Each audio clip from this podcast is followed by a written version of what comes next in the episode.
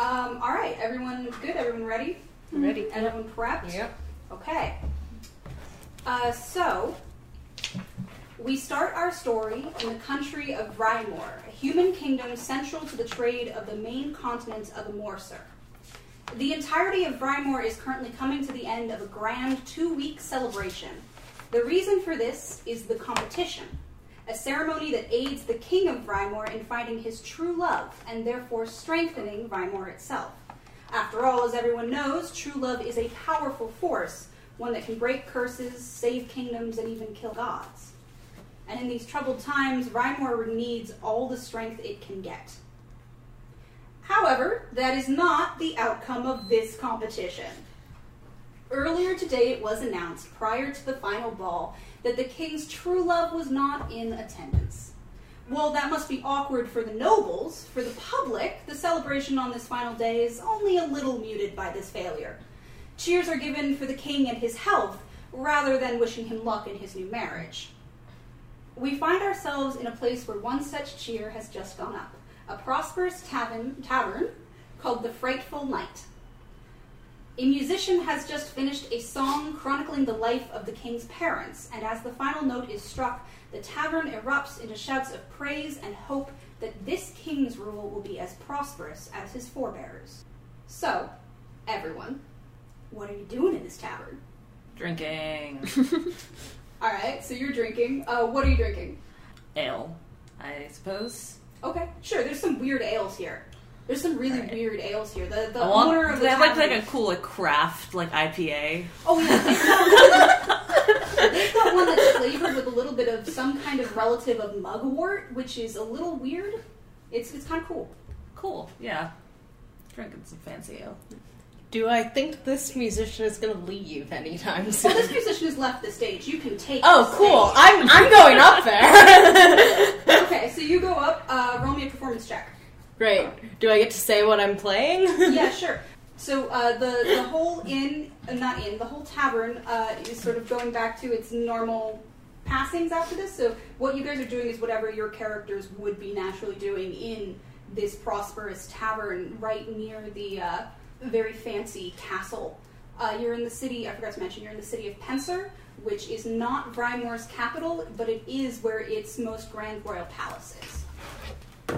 So what I'm trying to do is like, oh, I nat one. Well, what are you trying to do? So what I was trying to do is like just take like a traditional Rymor folk song and then just keep adding ridiculous ornamentation.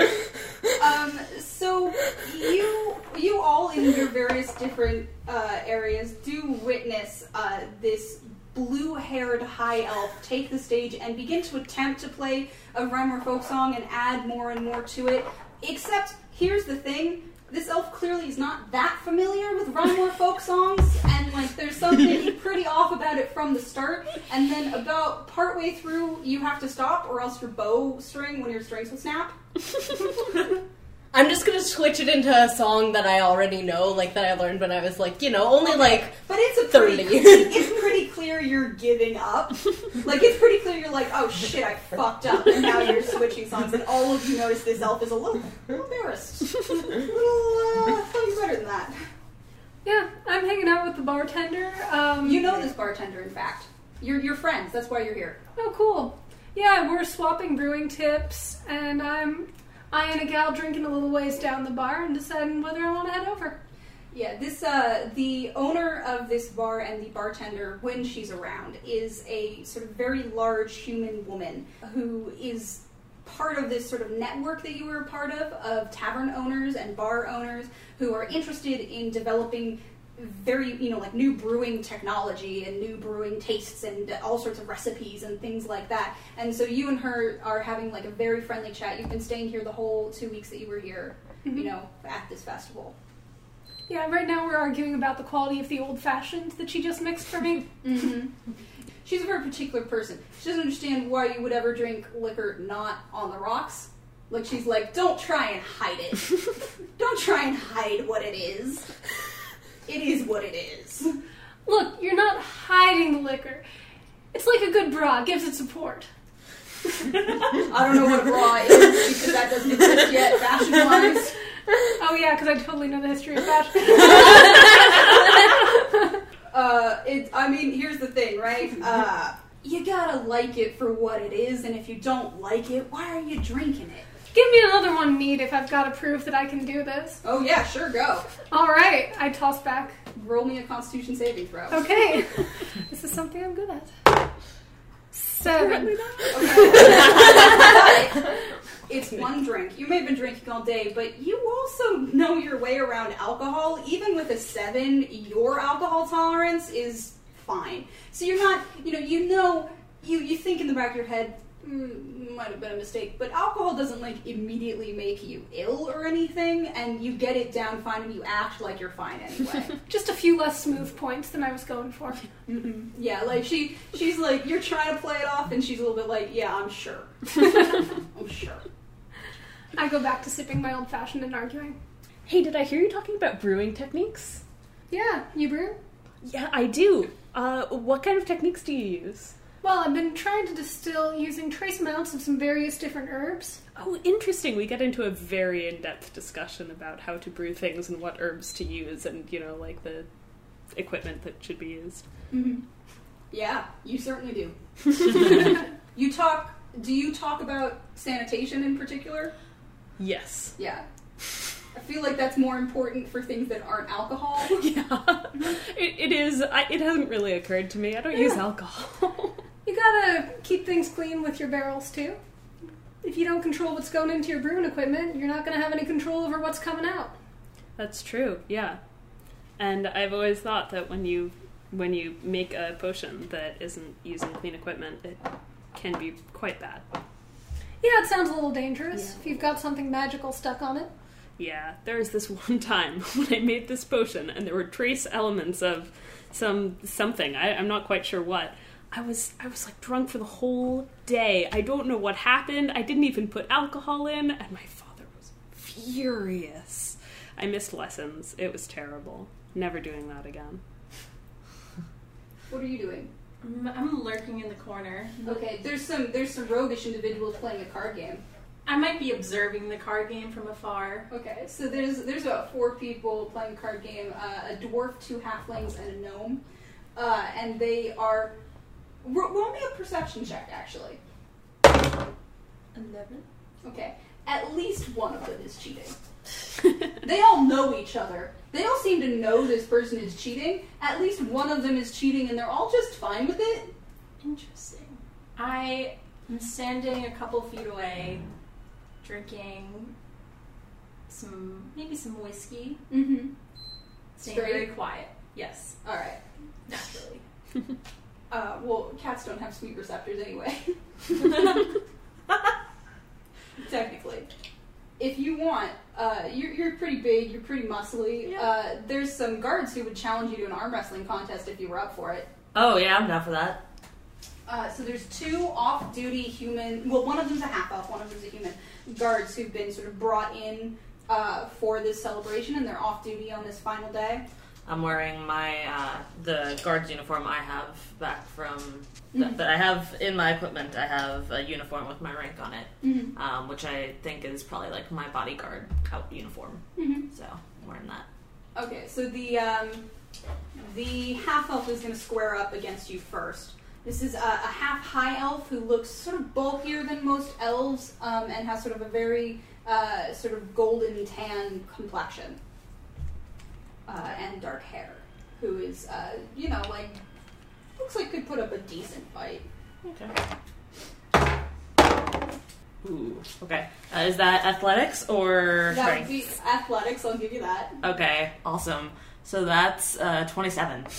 All right, you, you, this person. Here's the thing. This guy's not weak. He's like got you, you know, and like you could, if you were anyone else, probably. Well, not anyone else, but almost anyone else. You know, this would be a tough thing. But you handle it within like a second. Like he puts it up, and you can see there's a decent amount of strength in his arm. His muscles are bulging. And then you just slam his hand down, and he's not expecting. You just smile, uh, and he he smiles and he buys you a drink. Um, and man. he and his friend sit with you. Uh, his friend after that is not even going to attempt uh, seeing how quickly that went. And they they talk to you, you know, about like what it's been like guarding with like all these new people coming in. There's a ton of people here. This tavern is packed full.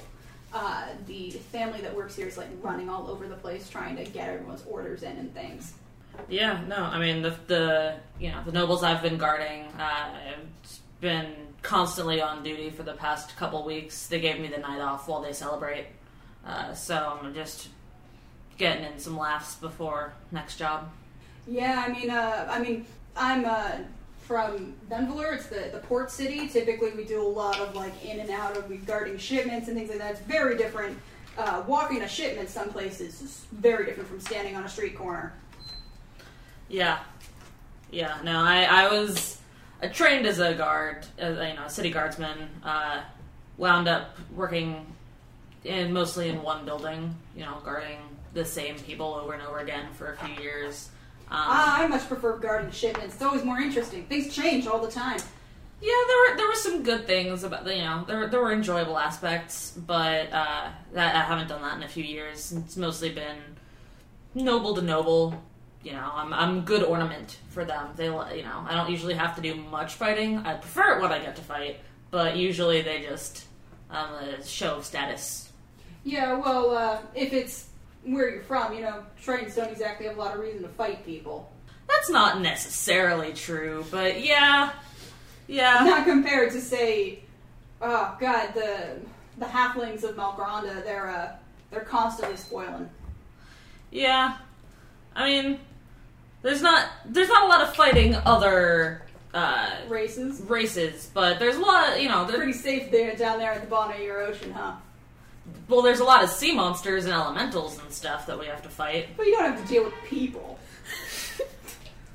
Harder to kill people. Mm, that, you're, I think you're wrong there, buddy. And you, you continue having this argument where he keeps arguing that his job is harder than your old job was, and he doesn't give up. And the other, the human there is just sort of like, I'm from here. it's nice here. I want to kill people. Why are you proud of this?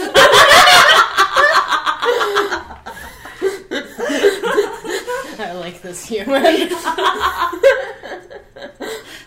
Uh, does anyone have anything else they want to do?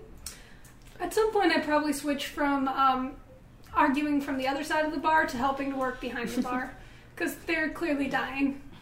Oh yeah. Uh, actually, here's the thing though. When you shift back and do that, uh, the youngest member of the family, which is a uh, a young boy, he's only about 14, 13 or 14 years old. He sees you sort of start to take over doing something, and he goes, "Oh, good, I'm on break." and he immediately runs over and he sits down with what look like a bunch of really hardened like adventurers and he starts he's just like sitting with them and looking at them like with these huge eyes and listening to every story they're telling. I roll my eyes a little bit. yeah kid's gotta have his fun, right? Uh, and at that point, uh, the daughter, who's a, a, about early, late teens, early twenties, sort of marches over to him and like literally grabs him by the ear and says, "No, you're not on break. You're still working. You can listen to them while you serve them." And just drags them back to get a tray of drinks from you. Tough luck, kid. And he says, "It's only tough luck while she's watching." Fair enough. kid. I am gonna take a break of from watching the card game and take a little flip through my guidebook Okay. um, and see if I can learn anything about this particular place. Roll me an investigation check. Eleven. There is a brief mention of this place. It's very short, and it seems to be from about before this place really counted as prosperous, so a decent amount of time ago. And it doesn't give very many details. It certainly is not what it is now. There's no mention of like really special brewing. There's no mention of you know like a large space. There's no mention of this sort of outdoor space that they appear to have added on recently, where there's some people out there. It's just uh, says that they've got. It actually mentions that their um, their goat stews all right. All right, that's about all it says. I'm finishing up my set because I'm like I'm phoning it in for the rest of the set because it's like okay, I tried something, it didn't work. Great, here's like five folk songs I learned when I was like you know, still still a young elf of you know forty, and just you know finish them up, and then I go and try to fix my bow. Okay. Before you get off the stage, things sort of. Let's establish where things are. There's a young, young human boy talking, uh, sort of still probably attempting to talk a little across the bar to this large buff tiefling who's helping serve drinks. And also doing a lot of like looking around warily and seeing if his backpack is still there. checking his pockets a lot. There's these sort of a little dejected high elf on stage just finishing a song, um, while half listening, half ta- arguing about whose job is harder. Is a fair buffer even than than the tiefling, like truly ripped. Triton is arguing with two guards about uh, just about guarding and what guards like, what guarding is like and a in sort of a shadowy little corner, maybe perched on a chair instead of sitting on it, a tabaxi flips through a book. And then, suddenly, the world shakes. Everyone, roll me a dexterity saving throw. Giving this d20 one more shot. Oh, Well, that not good. a- Oh no, I am not using this one again since that was a nat two. Nice, nice. Not not good. Join the club. but I have no dexterity modifier. I have a good one, but it's not gonna matter. Likewise. What's yours? What I'm, get? I'm a six. 16. 15? Four. Seven. Okay. So you managed to sort of grab onto the bar and brace yourself a little bit, although some of the bottles from behind you sort of roll and crash onto the ground. You also perched on your chair are like a, you actually sort of jump in the air a little bit and sort of ride out the shakes a little bit like that. You're very you know quick with that.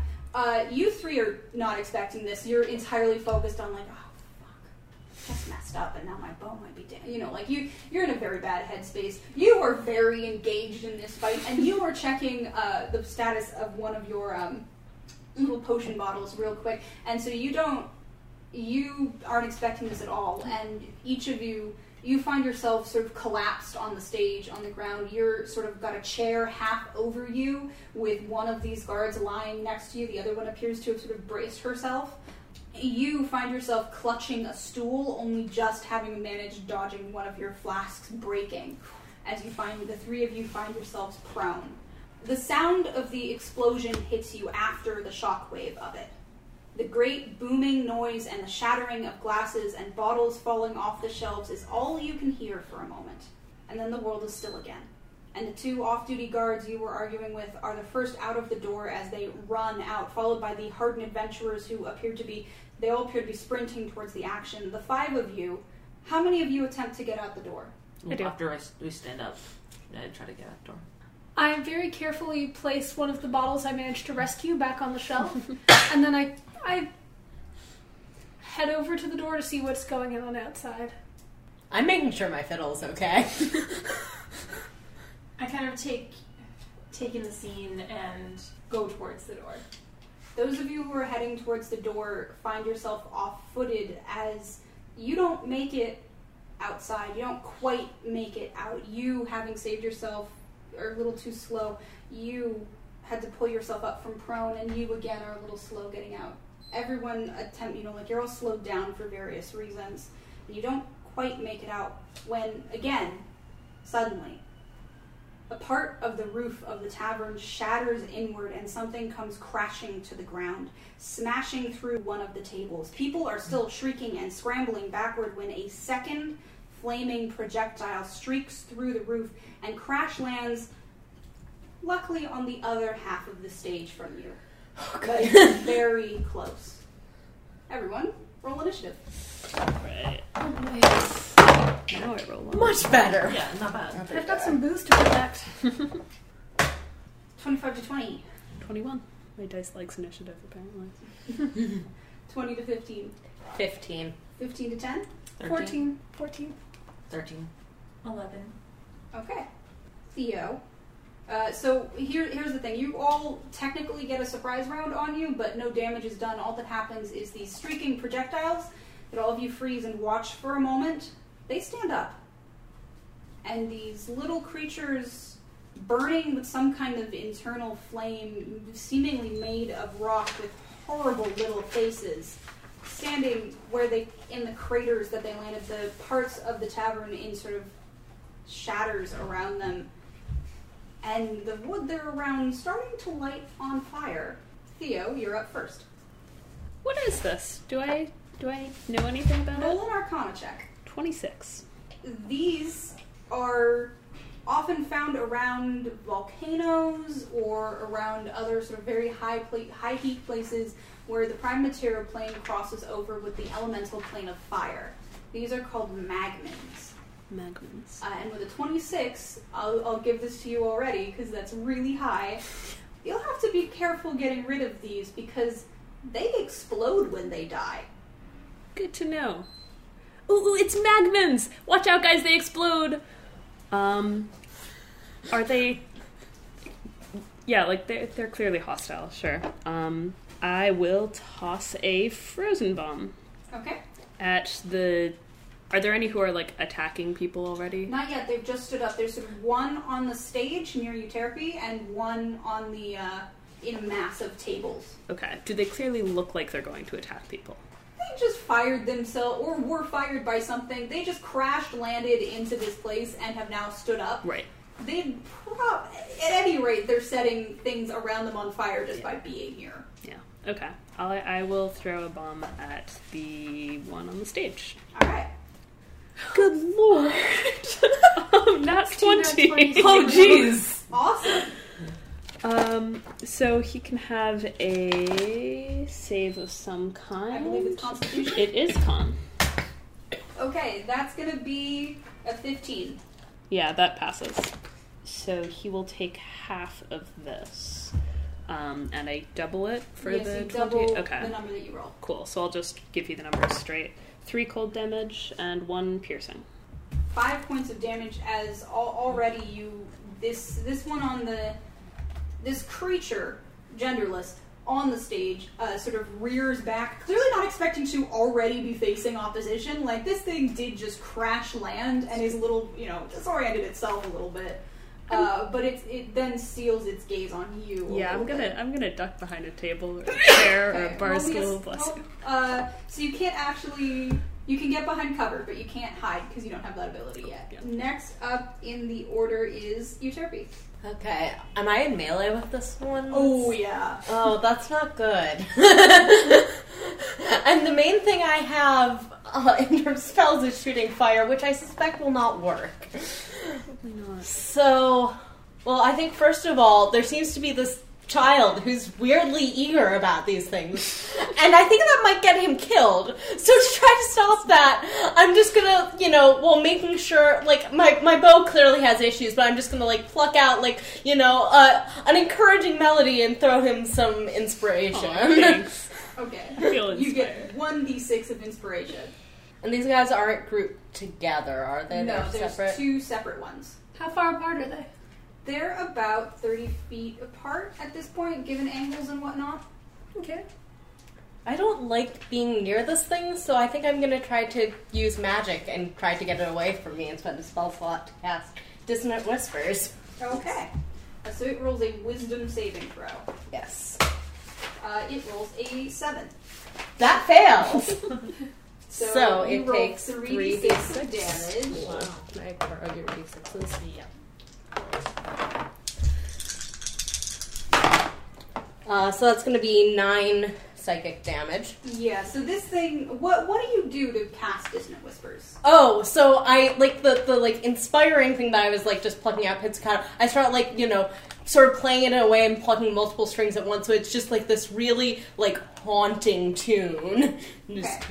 So this this creature has just crash landed in here, stood up, immediately got hit with cold damage, and then turns around and sees this weird elf just sort of plucking, and there's something creepy about it, and this confusion sort of makes it give in to that damage a little bit more, and it sort of sways over, and as it sort of falls, uh, Euterpe, roll a dex saving throw. Oh, good. You can have an extra d6 if you want, because I did warn you about the explosion. Okay, do No, I? You have to use your bonus action on your turn to clarify that you're giving inspiration to someone. Oh, does, Oh, it has yeah. to be on my turn. then Yeah, that's it's the same way that Bard inspiration Got it. works. Okay. that's Sorry about that. uh well that's a ten. Oh, that's not quite it.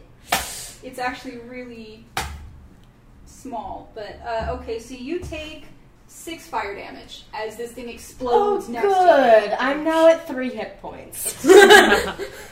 This thing as it falls, it explodes, and uh, this stage is definitely on fire now. but is my fiddle okay? Your fiddle's okay; it's up out of the way, but the stage is on fire. Okay, can I No, run? your movement. Yes, you can use your movement. yes, can I use my movement to get to a place that's not on fire? Yeah, you, uh, well, this whole place might be on fire pretty To a soon. place that's not currently on fire. Cool, you run and you hide someplace after totally murdering this thing. Um, Did mention the exploding. uh, next up is Vantis. Yeah, I'm guessing that uh, the fire over there is a little too big to be controlled by frostbite. Uh, you Um, could put parts of it out. You could like it would certainly be something you could attempt. Yeah, and there's another one of those little guys who's probably going to be setting a lot more things on fire. So instead, I'm going to try to. I'm going to run towards the door, and I'm going to try to go, hey, you little fucker, come chase me here! And I'm going to use frostbite Okay. on the surviving one. All right. So uh, He gets to make a con save. right, and while I make this con save, you roll me an intimidation check. Okay, I am good at that. 13. Okay. So that's a twelve on his saving throw. Um, Wait, doesn't you- make it. Yeah. So what damage does he take? He takes 4 cold damage All right. and has disadvantage on the next weapon attack roll it makes. All right. Yeah, you you call that out, and uh, you sort of shoot this like a, it is almost like a, a sort of a shard of biting ice at it, and it does sort of hit home and it hits its shoulder a little bit. It looks like that's a little rough. I'm touching my mic. It's a wonderful decision. I should stop putting this here. I should start putting it here. In fact, I'm going to do that. you know, it sort of takes this hit, and it look it does look a little a little rough as you dash out of the way, but it is not a it's not its turn yet, so it's not moving. And as I move over towards the door, I'm just going to try to grab a couple of the more expensive battle, bottles of alcohol so that my friend at least has something after this place clearly burns down. Aaron, it's your turn. Yes. So these things are like little, right? Oh, they're small. Okay. Um, can I attempt? Am I near the one that crashed in the tables? 'Cause Uh, I- yeah, definitely. Okay. Can I attempt to pick it up and throw it outside of the tavern?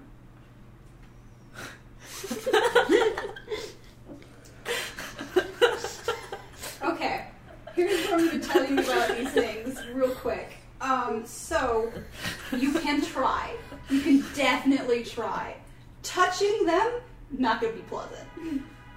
like how unpleasant? Like damage, unpleasant. That's fine. I'm the tank. It's fine. Alright, uh, so we're going to roll contested athletics checks. Nat twenty. That's hilarious because I rolled a nat 19, but that's not going to beat that. All right, you grab this thing, and I'm going to give you half the damage that you would take from touching it because you got a nat 20. So you do manage to. I think you managed to get like a little bit of uh, leather, your leather uniform between you and it, which isn't going to last long, but it does sort of take it down a little bit. But the intense heat is still. Oh, bad as you take five points of fire damage, Nah, that's nothing. and you pick it. You you are now holding it like a squalling child. Yeah. Because they crashed through the roof, so there's Yeah. a big hole in it, right? So I tried to chuck it like a football, like out, Out of the roof? out of the, just like out, like out, yeah, like Out of window How- or out of the roof? well, how tall is the roof? Like what's how, what's the height there? 15 to 20 feet. Okay, uh, see, I, I, I didn't know if it was like a one story or like a multiple story No, thing. it's like a big hall where people eat. and Okay, perform. got you. Um, no, so I'll, I'll try to chuck it through like a window or like through a wall or something. Okay, uh, roll me a dexterity based attack. Okay. R- Not strength? Okay. Not strength because you're aiming. Okay. That's not great. Uh, do I get to add my proficiency bonus? Are you, do you, have a I'm- javelin proficiency, correct? Um, yeah. Well, I have uh, proficiency with martial and simple weapons. yes, you can add your proficiency bonus. Okay, so that's a 13. Okay, with a 13, you you chuck it. It hits a window, but you didn't angle it correctly, so it doesn't go out the window yet. Particularly because these are old-fashioned windows with like lots of small panes and bars, so it's hard to get it to crash out. You didn't quite aim it correctly for that. Uh, roll me one d10. Uh, eight. Okay. I think I think what that does is you you chuck it and as it lands, it just as it hits that, it just explodes. And no one's in the radius really. You're okay. People, you know, like either flinched back away from the door, you know, like you didn't you didn't throw it near anything. You rolled high enough for that. Um, but this place is definitely now starting to be on fire. This building, this building is sort of on fire. You can attempt to put it out, or you can leave. I'm kind of into leaving. I would like Uh, to try to and put it out, we're- but I can't. Uh, so what we're gonna do is we're gonna stay in initiative order for this for like the next round, and then we'll shift out. Uh, but these things are both definitely dead real quick. So you're actually up next to react to two dead things in the building on fire. Yeah, I feel like I um, watch while everyone else is like attacking these things and all these explosions are going on, and like try to quietly like scoop people into the corner. Okay. So you, all right. So roll me um just roll me a wisdom check to see if you can find a good place to push them. Twenty-two. Yeah, so you actually managed to find a place where one of the tables, which is sort of um, stur- like it's a thick, sturdy table, you know, like was you push up, you push it up a little bit more, you gesture in, and actually, uh, the the bunch of people who were cheating at cards run in behind you there and crouch there small, and also the um, daughter of the owners runs in there and sort of crouches with you, sort of peering over. Uh, she appears to be looking for someone a little desperately. Do you want to do anything else? Not at this time. Okay. Cool. So if we go, it would be their turn, but they never got to their turn. uh, Theo, it's your go again. I probably noticed that they're looking for somebody. I'm pretty observant. Um, who are you looking for? As as you call that out, um, she sort of peers over, sees that things are sort of done, sees that things are on fire, uh, and looks around. And there you see sort of standing, not really hidden, not a lot of self-preservation instinct here. Is her younger brother, who's sort of looking at all of you with this look of like, wow, on his face. I'm gonna get out of the building. Want to come out of the building with me? okay. Cool. Yeah, sure. Cool. I go out of the building. Okay, he, he was out of the building with you. Excellent. I look around for guards. Okay. Uh, you Cherokee, it's your turn. Is there an obvious exit? There's a back door that's still open. Okay. My It's other not on fire. The front of the inn is a little on yeah, fire. Yeah. my my other question is so I have prestidigitation which can snuff out like a small campfire, which obviously like this is way bigger than that at this point. But does it seem to be spreading like faster than that would stop?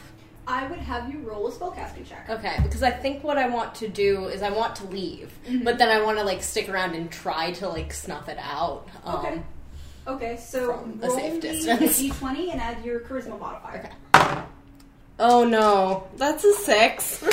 Okay, so you you are snuffing out bits of it, but the problem is that as you're running out the door, you're not snuffing out the strategic bits. So you're snuffing out sort of the bits that are newer and therefore keep burning pretty easily. You know, like they. yeah, if that happens, I give up and I just get out of there. Okay. Uh, next up in the order is Vantis. Yeah, I'm gonna try to put out some flames and at the very least buy some time for folks to get out. Okay. Um, so yeah, that'll just be frostbite, I think. Okay. Um, whew, that's a little bit better with spellcasting mod or just uh, Just your wisdom modifier. okay. Then that is still a twenty, not net. Okay. Uh, so with that, I would say with frostbite, you managed to put out mm, about half of the fire that started from the one that just died and exploded on the front. You're trying to save the structural bits as opposed to the stage, which is uh, burning pretty quickly but isn't structural. Okay. Yeah, I'm happy with that. Okay. And then you get out of the building. I'm gonna I'm gonna be the last one out. If there since it sounds like there's still folks trickling out, I'm gonna keep Yeah, there's there's people sort of uh, looking around for a way to get out and sort of get out across the flames without dying. Uh, next up is Aaron. Okay, so this place does it seem like they're gonna be able to salvage a lot? Like it's it is at a point now where if you you you have a 50-50 shot of making sure this building is not burned down. Okay. And if they have the frame, they might be able to save more of it. You know, like But like the tables and stuff, like the like the, the interior is kind of destroyed, so it doesn't matter if I like hit things a little bit more. yeah, that's fine. Um, uh, and is there are there clear paths to the exits, or are people like tripping over things? Uh, so there is a clear path from sort of the bar area where you were and sort of the stage area to two separate exits. You two have run out. Actually, no. You because you, you sort of ran over to the bar before the second explosion, the second uh, death happened. So you two both got out sort of this back door. That sort of if the bar is here, the back door is over there. Is where you ran out. There's like a little bit of a clear path there, but everyone who's sort of over here, there's definitely flame between. There's sort of flame encircling them a little bit. Uh, so for them to get through, they do have to risk the fire. Okay. Um, then I'm gonna. Is there a way for me to try to clear a path on my way out for them? Like, can I like move some tables or try to put out like a little bit of the fire? Like, I don't have any magic or anything, but like, is like, can I try to like stamp out some of the flames or something so that they have a path out? Roll me a strength check to see how many times and how quickly you can stamp your foot Okay. before your leg gets too tired. Natural twenty. you sort of um, You're tap how many dancing. like fabric on you? Do you have any? Do you, does your uniform include like a cloak you don't usually wear, or Um, I guess it could. okay, yeah. So you you you take this cloak that you're sort of wearing because it's fancy, but you also don't really like it that much, um, and sort of sort of use that and a combination of stamping out to like smother some of the flames, pushing like the burning. Pushing sort of the burning stuff, kicking it out of the way, and you do manage to clear an exit to the door from everyone who was trapped inside the circle of flames. Okay. So I do that and then I leave Okay, and like ushering them out. all right. Uh, next up is dust. How far are is are we from the exit? You're about 30 feet. So 30 no clear path. There is now a clear path. There's path. now a clear path. 30 to 35 feet is where you are. Great. I am going to usher everyone who was hiding at the table outside. Okay. Who's who is still left in the building? It- It's the middle of the day. It's like 2 or 3 p.m. So there wasn't anyone really in the room sleeping. Everyone was sort of out and partying, so everyone's okay in terms of that. It seems like mainly the part that's been affected is this sort of main hall slash bar, the tavern bit, not the inn bit that's attached. Um, so it seems like the only people still in the building uh, who are sort of resisting going out, um, the the daughter of the owners does sort of rush out after her brother. Um, the mother and father seem to be staying back a little bit, making sure people are getting out, and you know they they're not super pleased. They're like freaked out and concerned, but they're also they seem to be looking around like, isn't there any way we can put this out? So they're they'll go out, but not they're not going to be the first ones out. So they're still in.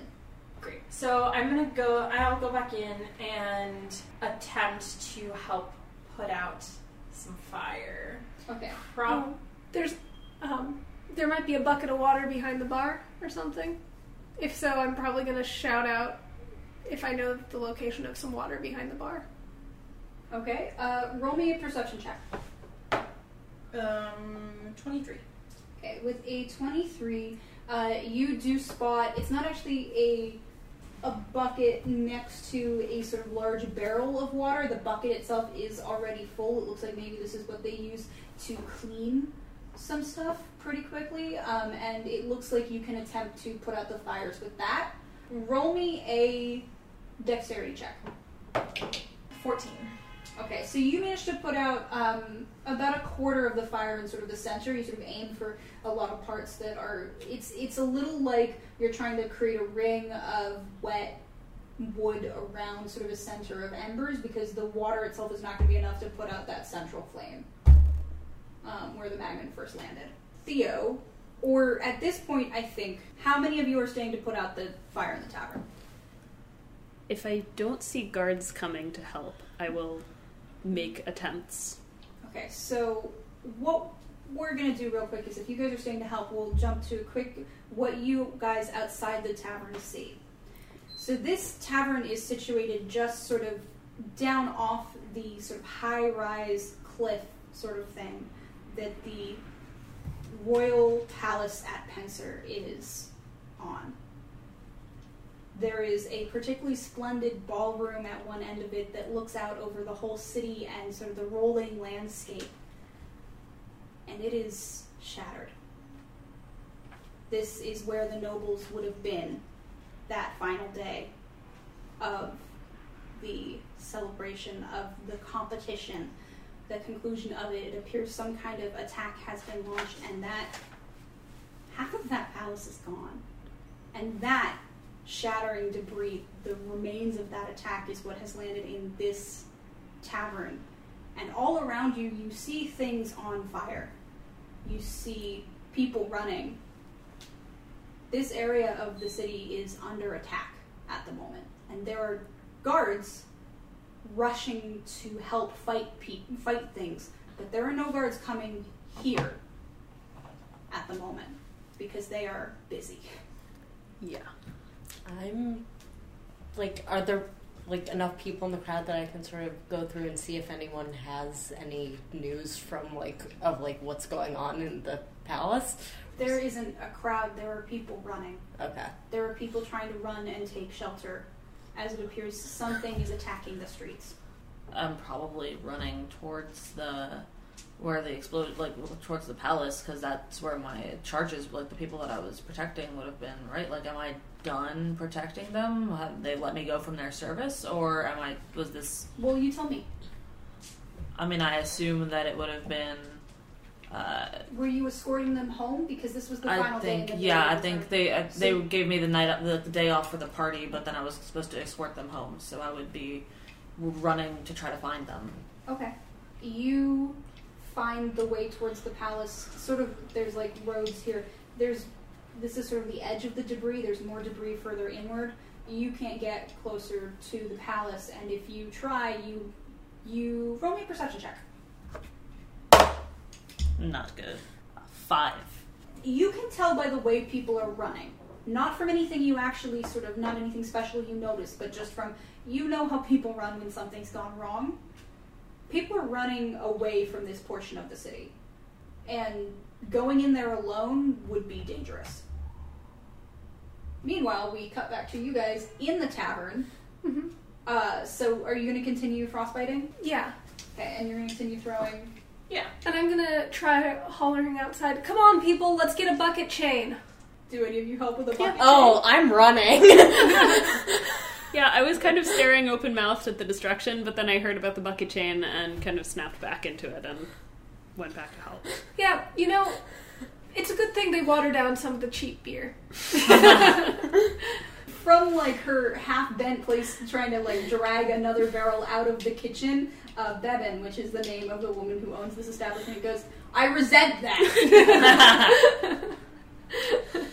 it's a good thing people have shit taste. You should say. They ask us. There are children who have to drink this. We're talking about this later.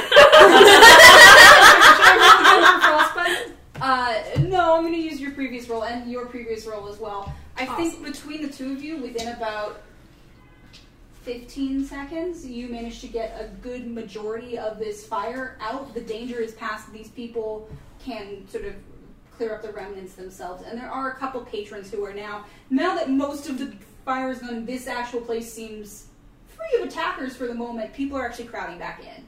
Alright, what was my friend's name again? Bevan, Bevan. Alright, Bevan, think we've got it under control? we've got it under control. Uh, You you should go see what's happening out there. Yeah, good idea. Um, and you step out, and so you're running, Euterpe? yeah, where- if people are running, for, I don't. I don't want to get killed by fire. I'm at three hit points. I'm going wherever people are going to take shelter. And so people are running back into the tavern to take shelter. Sure. That seems dumb because I feel like if it like the debris got here once, it'll get here again. Is there anywhere else people were running that seems like further removed? Uh, no, it seems everything's sort of chaos. People are running into homes and shutting themselves up, but these seem to be people with keys. Mm, yeah. I guess I'm going back. To, that seems like a really dumb idea, but I have nowhere else to go. As you start going out, you crash into this high elf running back in, who's like pretty freaked out, but did kill one of the things. like was kind of impressive there. And you're coming back out with me. come on, we need an extra set of hands to figure out what's going on in the city here. Okay. I'll warn you that that thing I did, I can't really do again, and my other thing is fire, which I don't think works against these things. Eh, we'll see. I can do things that aren't fire. Cool. Well, then that's at least three of us. I scurry out of the tavern and catch up to the group. Also, can anyone heal? Because I, I kind of got exploded on. You can also take a short rest before you run back out. If any of you have anything you'd like to. We'll to just sit down and have some relaxing time. Um, well, Am I It's within about like? ten minutes to regroup after the world broke. um, Are they like? Can I see them? Um, did how far away am I? Uh, so you're probably there's like uh, about 15 feet past the end of the like the road with the tavern. You can probably hear them. That's where the debris sort of piles up too much and it's hard to get through. Uh, Right. this was pretty close, Right, I head back. so you can probably hear them gathering up people to head out. Yeah, I head back and meet up with them. So Um, and actually, cool. actually, as you consider taking a short rest, what you do get is a 13 year old kid with stars in his eyes runs up to you and presses something he appears to have gotten out, and he does have his sister running after him, sort of being like, "What the no, no!" Ah! As he presses a common healing potion into your hand and says, "Go save the city. You're gonna be amazing." I'll drink it. Yeah, I, I probably look it over to make sure that like it is like a young child giving this to me. Roll, uh, it's, it's fine. Roll 2d4 plus 2, and you, the sister gets there just as you come, and she's, um, Two d four plus two for a talent. yeah, I thought it was one d. No, it's no, it's 2d4 plus 2. Okay. Um, as, uh, the sister sort of comes just as you up, and the rest of it, and she's like, Oh, I'm back up to full. we spent a lot of money on that. It's for a tavern. Here. It'll be my performance No. fee. It, it's, it's fine. You, and she points at her little brother, you get to come with me now because you've just lost your insurance for being out in the city or doing anything while any of this is going on. Yeah, yeah, back in, and she sort of herds him back in. And he seems to want to run around. He's very excited by all of this. this is the, this is incredible. You're and as you go, he does call out and call out back to all of you like, tell me everything about it when you're back. sure thing, kid. Um, and now you sort of find yourselves in front of a ruined portion of Pencer. This is sort of the older portion of it, potentially less stable buildings built out of older materials, closer to the royal palace that sort of spawned all of it. I have to get into that palace. Why? That seems dangerous. I am still hired to protect nobles who were who would have been there when it exploded, and I have to get to them and make sure they're okay. Need help talking your way in? Um, yeah, or I don't know, getting past. The, I just uh, tried to get there, and it seems like rubble and debris have piled up, and it's just hard getting in there. And there will probably be plenty of folks closer to the center of the city who could use our help. Yeah, and I'm, Um, sh- I'm sure there's still lots of these monsters around. Can yeah? Can I just listen for like screams, chaos? Uh, roll me a perception check.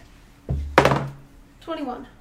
Uh, with a 21, you do hear.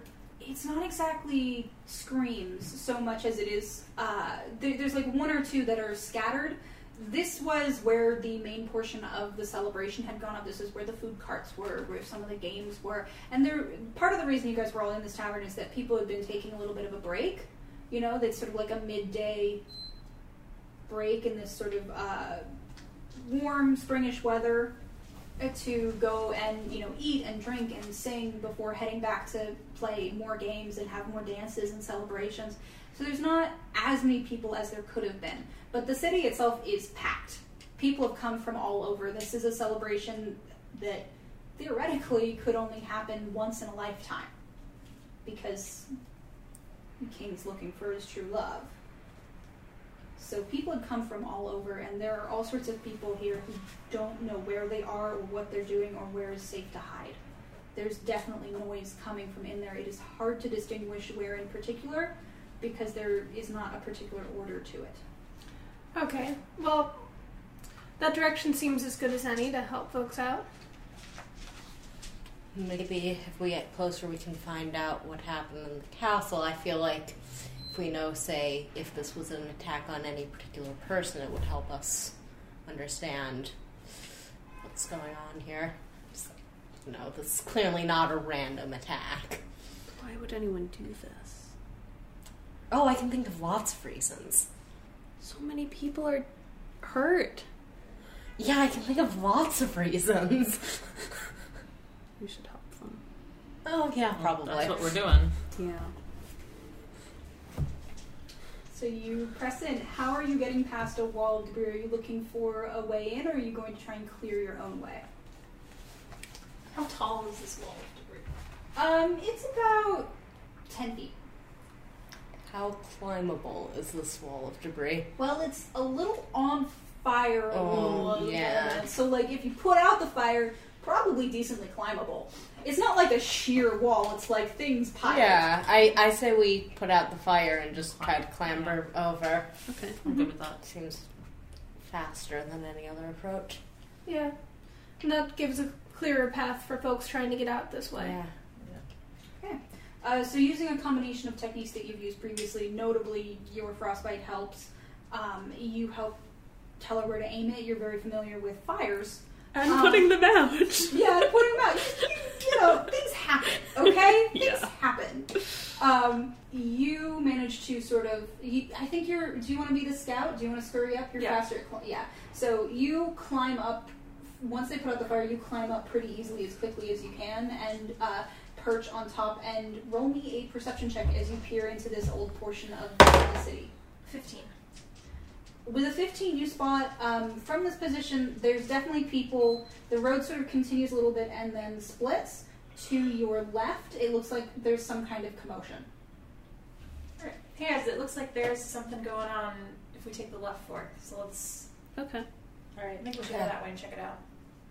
Yeah, let's see what we find. Seems as good a plan as any. Okay. Uh, so I, you have a climb speed, so you're fine. Um, everyone who does not have a climb speed, roll me athletics. I don't suppose acrobatics could help here. No. Oh, good. No. 25. Uh, let's hear it. Tabaxi, because Tabaxi are ridiculous. Uh, that's my, that's a sixteen. 12. Seven. 25. Uh, so three of you scramble up a little, you know, varying degrees of like things slipping and finding good places to pull up and having actually muscles to haul yourself up. One of you, um, you sort of help point you like can, you can theoretically find a good way to go, except once you actually get up there, you're sort of like a little stuck. Uh, you're you're sort of not quite. You hit a growth spurt kind of recently, and it's a little. You're not super still familiar with like where your limbs end, and you actually sort of slip and scrape up your elbow a little bit, and you can't get up on your own. Can I uh, give them a hand up? Yeah, roll roll another athletics check. Uh, modified 20. Yeah, you as you're sort of nursing this scraped elbow, uh, blue skinned hand, blue skinned, right? Yeah. Reaches down and uh, you know Thanks. and just easily hauls you. It's so he's light as a feather. he should probably eat more. Yeah. You get enough to eat, kid? Yeah, I get plenty to eat. You're a little scrawny. Well, I read a lot and do, you know, alchemy and stuff. Nothing wrong with that. I don't really get out much. Nothing What wrong are you with that. reading? As the fire Oh, I mean, I assume we're like making conversation as we're yeah, like, I mean, I assume we're walking. You're standing on top of the pile. no, I, I'm trying to get to know these people I randomly have to go save a city with. I do, I do alchemy a lot. You know, I make potions and stuff. I I know about herbs and things. I'm really useful, I promise. I just am not very good at climbing, okay? I'm Theo, by the way. Euterpe, hi. Uh, just to clarify, the person, just to clarify for the, the audience, uh, this scrawny, mid teens kid, human, with sort of, definitely some, some charcoal smudges now from rolling around on the ground, carrying sort of like a bunch of different vials. Sort of, do you have a belt for it, or is it in your bag? I think I have both. Okay, so a little on the belt, a little like bag. Um, very careful about those, not necessarily careful about a whole lot of other things all the time. Um, is sort of, uh, are you shaking hands? Yeah, Yeah, I, I do assuming that's very like custom. That's sort of a, it's it's a pretty universal custom Yeah. in this because I didn't think about greeting customs. It's not what el- it's not what Kirtor elves do, but you adjust it because Yeah. what Kirtor elves do takes ten minutes. Humans and their time constraints. Um, and in standing in front of you is a tall, uh, willowy, I would say, silver-skinned, blue-haired half elf clutching. Not half elf. not half elf, full elf. High elf is what I meant. Half and high both start with H. Um, high elf uh, with clutching a very fancy fiddle that she's been doing some very good work with. Well, as long as she's not actually performing. Yeah, I'm not going to comment on the performance. and what are your names? Oh, I'm Vantus. Uh, and you, how tall are you, by the way? About five foot six. Okay, so uh, shorter than a lot of people here, I think. I think most of you are actually taller than that. Um, but definitely buffer than mm, three fifths of you. uh, this uh, bright red skinned tiefling with uh, a golden lion tattoo is exposed at the moment. Um, who, you know, like, it's uh, older than the rest of you, a little more sure of herself, um, and was is definitely friends with the people who uh, ran that tavern y'all were just in. Nice to meet you. Nice to meet you too. I shake everybody's hand. Dust. My tail gives a little flick. Can we get down? Can we? Can we get on? Sorry, I've been assuming we were walking. no, I think you all stopped to have this moment. 'cause I like that you all were like, "We're oh, thank God, we're at the top of this wall." I don't know any of your names. I That's feel totally like you all a got Theo thing. and I was like, Oh, oh, Yeah. yeah, that's is your fur, right. by the way? There's fire. um, it's tabby catish. Okay. Uh, do you have a Like hood? what type of tabby? Um, of the gray brown variety. Um, I'm going to show you a picture of Hobbs because I think that's what you look like. and I kind of have a like short cape with a oh no, I went hood up too far. How did that happen? Here's a better thing: going to Instagram for it, where it will be easier to find the pictures of my cats. Yeah, it's pretty close. with like the natural eyeshadow eyeliner light bit. I assume he's very good coloring. So you, uh, uh, so you're sort of perched a little bit. I think you're actually on the ground with. So you're shorter than the rest of them now, and you're sort of calling up. But I think do you have like a dark hood up or something? Yeah, I have a like a cape with a with a hood on it. Mm-hmm. Uh, who seems to be a little more focused on a, a, a little little less easily distracted than the rest of you. It is Yes. a little very curious at the moment, very focused. Do you introduce yourself? Yeah, uh, I'm Aaron. Hi, Aaron. You're not a bandit, are you? No, Or in the employ of bandits? Or of people who might employ bandits? I am a bodyguard for a noble family. Great. Nice to meet you. Nice to meet you. We can unpack that one later. Yes. uh, and the sort of like a little weirded out, a little like, oh god. Uh, Triton in front of you is how tall are you? I forgot to ask. Uh, I am like five nine. okay, yeah, so decently tall, very like super ripped, like not as ripped as you possibly could be, but pretty ripped. You know, uh, Triton with sort of blue skin. Uh, I think in this universe, Tritons have like sort of tiny gills. Like they, you can make them stand out if you want to. I think yours are a little hidden at the moment on either side of the neck. Thinned ears a little bit, uh, probably. Yeah. Um, dressed in a, a very sturdy, standard, not particularly like specially decorated or anything. Just like looks like a uniform Got it. Yeah. With a burnt cloak. Yeah. uh, as you head off further into the city. Who takes point? I'm gonna take point. Roll perception. Seventeen. With a 17, you round the corner and you see further down. You also roll me stealth. Are you trying to be stealthy? Yeah, probably. All right. Um, mhm, twen- uh, I'm on 20. You sort of because you weren't doing this whole introducing yourself thing you sort of pull out ahead of the rest of the group you round the corner you peer down. There's definitely some kind of fight happening down there but or not fight there's something happening. There's people sort of cowering and hiding a little bit. There's something weird down there. You might be able to get the drop on it if you guys were careful walking up. Alright, turn around and shush everyone is chatting about books. We're decisively not chatting about books, by the way. hey guys, there's there's something going on up there. Let's let's keep a low profile. okay. Alright. I look visibly unhappy. Good lord. okay so you all roll stealth Oh, not good. That is not a good roll. Ooh, Uh, 23. 17. 19. Four.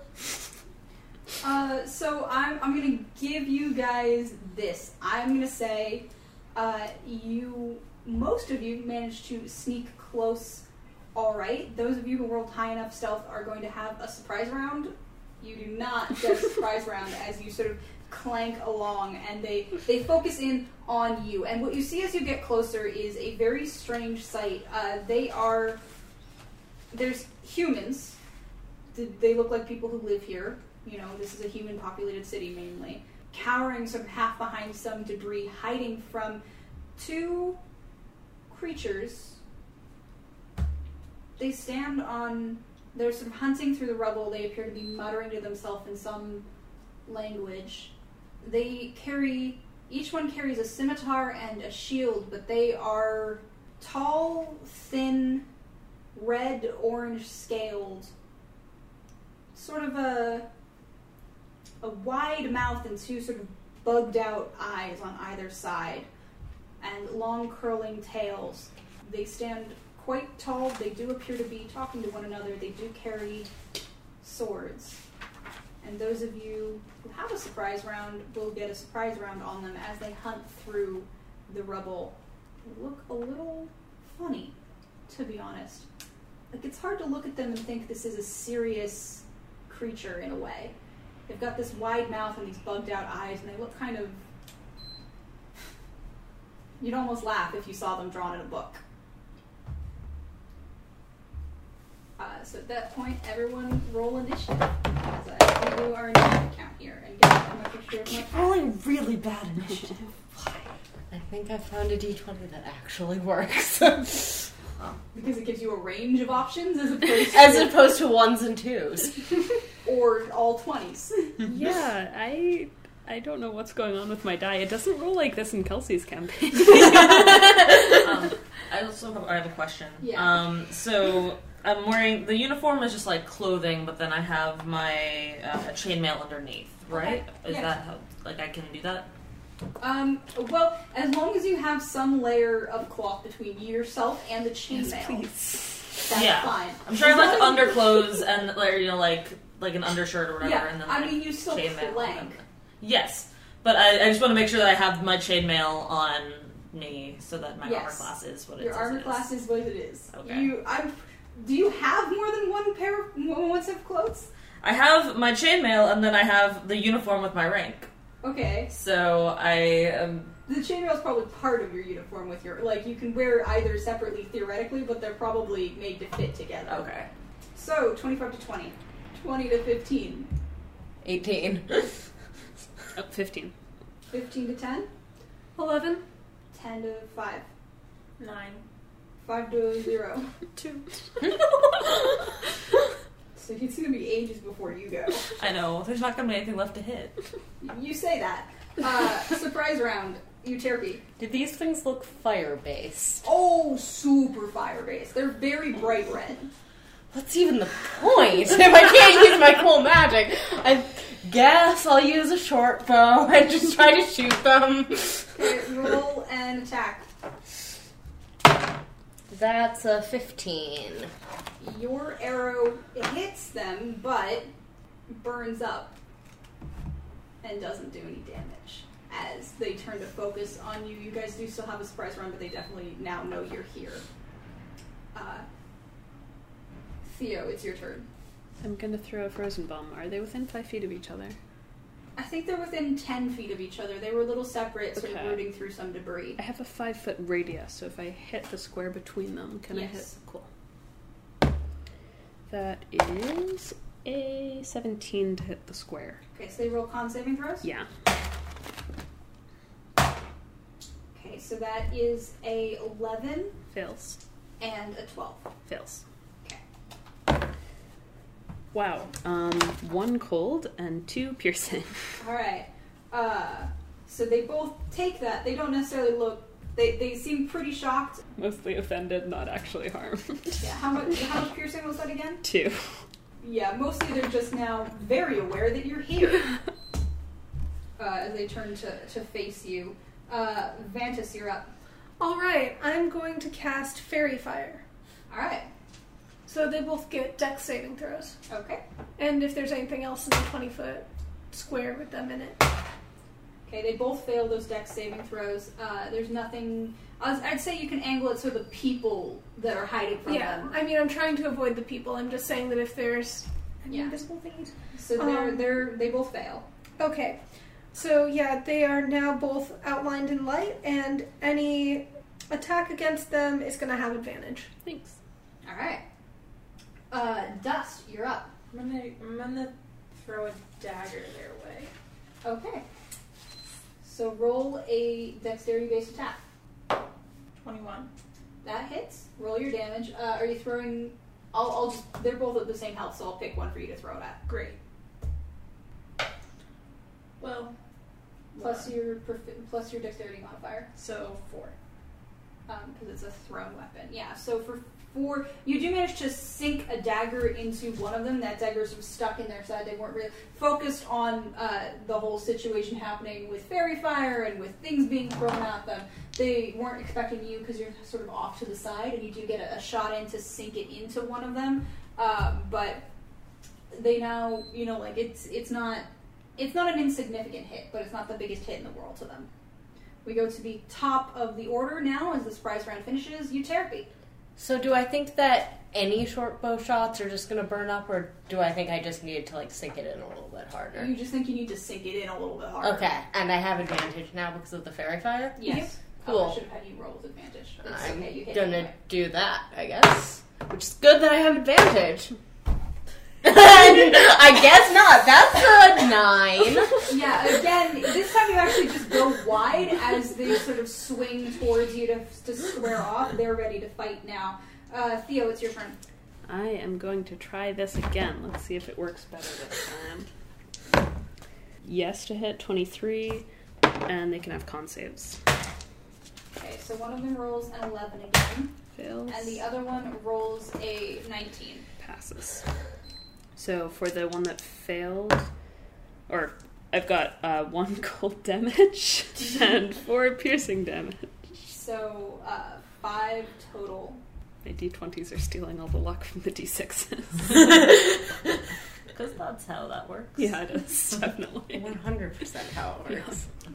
Okay, so one of them looks pretty bad off now, uh, but the other one's still ready to go as it seems to have squared off better, having not taken a dagger. Vantus, your go.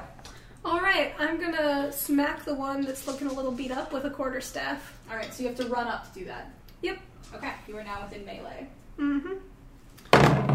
So, good thing I have a advantage. Um, 13. Uh, Thirteen, you hit, but at a point where uh, it actually brings around its shield to block you, Okay. so you you don't do any damage. Dust, it's your to go. Okay, I'm gonna run up, attempt to grab my dagger, and can I go with ano- in with another stab? Roll me a dexterity check to see if you manage to grab your dagger. Sixteen. Yeah, you manage to sort of pluck your dagger out as he's turned to the side, so you grab it out when he's blocking the uh, blow with the shield, and you do manage to pull it out. You can make a melee attack with it. Melee attacks with it will be using your strength modifier for damage as opposed to your dexterity. If you throw it, It's dex. If you stab with it, it's strength. Cool. Well, And your attack has advantage, by the way. Your attack also would have had advantage. Did you do that for yourself? Yep, I did. Okay. Just didn't get me anywhere. great. Well, I'm already there, so I'm gonna go and try and go in for a quick stab. Okay, so roll with advantage, which means roll twice and take the higher number. Um, 15. Plus dexterity to hit, but strength for damage. Okay, so 18 to hit. That hits, so roll your damage, which will just be a straight die roll, I believe. Yeah. One. Uh, so yeah, you managed to pluck it out and stab him again, but this time, you know, he's more aware of you now. He's turning. You sort of gash him in the side, but you don't do that much damage. Uh, it's now their turns. First off, well, there's two of you up there, so I think what we're gonna do is one of them is gonna make one scimitar attack on each of you. So the first one on Dust, this is the more damage one doing it. Uh, yeah, that's a t- mod 20 to hit. Yeah. So you're going to take 5 points of slashing damage. Okay. Then on you, Alright. which is a 11, 12 to hit. Doesn't hit. Alright, so you managed to, like, you're getting used to his movements, so you, s- you know, like, you, you can manage to pull out of the way a little bit. The other one is going to step about 5 feet forward, so still in melee with, oh no, 10 feet away anyway.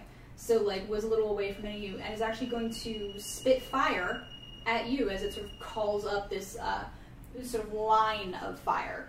Roll a dex saving throw. 15. Yeah, so you managed to jump out of the way. It is like a, it's not like a cone of flame or anything. It's literally like a jet, Okay. like one. It's almost liquid in a way, like a flaming liquid that it's spewing at you. but Whoa, you cool. do still take some damage, which is going to be uh, four points of fire damage. I changed my mind. Hot. And finally, it's Aaron's turn. Okay. Um, is the one that had the faerie fire still? they're both, they're both very okay, fired. both fairy fired, and one of them is looking pretty damaged, and the other one is not damaged. One of them's looking pretty damaged. The other one's looking a little bad, but not not super bad. All The one that just spit fire is like pretty okay at the moment. Seems like they've got one of them handled, so I'm gonna go attack the one that, that doesn't have anyone on it. Okay. All attacks have advantage. Uh, that's a 25 to hit That hits. Roll your damage. uh, with my greatsword. Mm-hmm.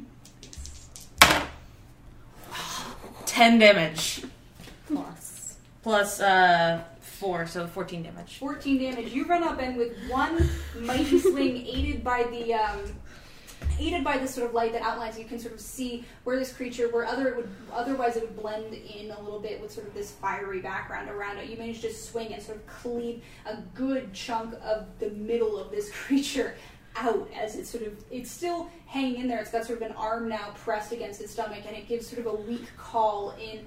Who do you speak? You speak primordial. Uh, I do. Okay. This is a odd dialect of Ignan. So technically, you might under like you have the chance to understand it, but you don't fully. It would take some effort. It would take an intelligence check to Yeah. understand what's being said. These things are definitely speaking Ignan to one another. As this one calls out and sort of coughs, and the other one sort of turns its head and looks legitimately concerned and afraid. Um, can I make that intelligence check? Yeah, sure. That's uh, 14. Mm. Nope. Nope. You Not you, even you catch you you I mean you get from looking at them that it's like a, a call of concern and like sort of help.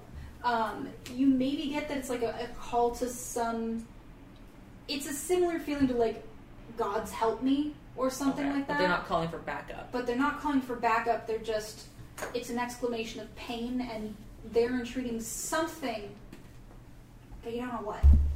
So next up we go back to top of the order with Euterpe. I mean, I don't have anything to do but try to shoot this thing. Okay.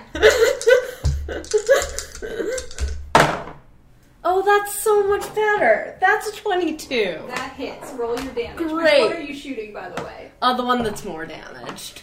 Okay, that's the one that just took a great sword to the stomach.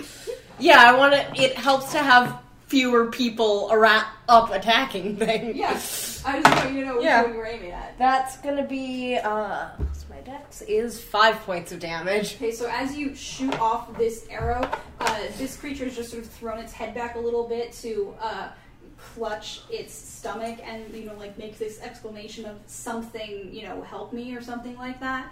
You shoot an arrow straight through its throat. It's Oh, dead I feel a little bad for it. as it falls to the ground, I don't. caught up in this exclamation. We did attack first. Did we?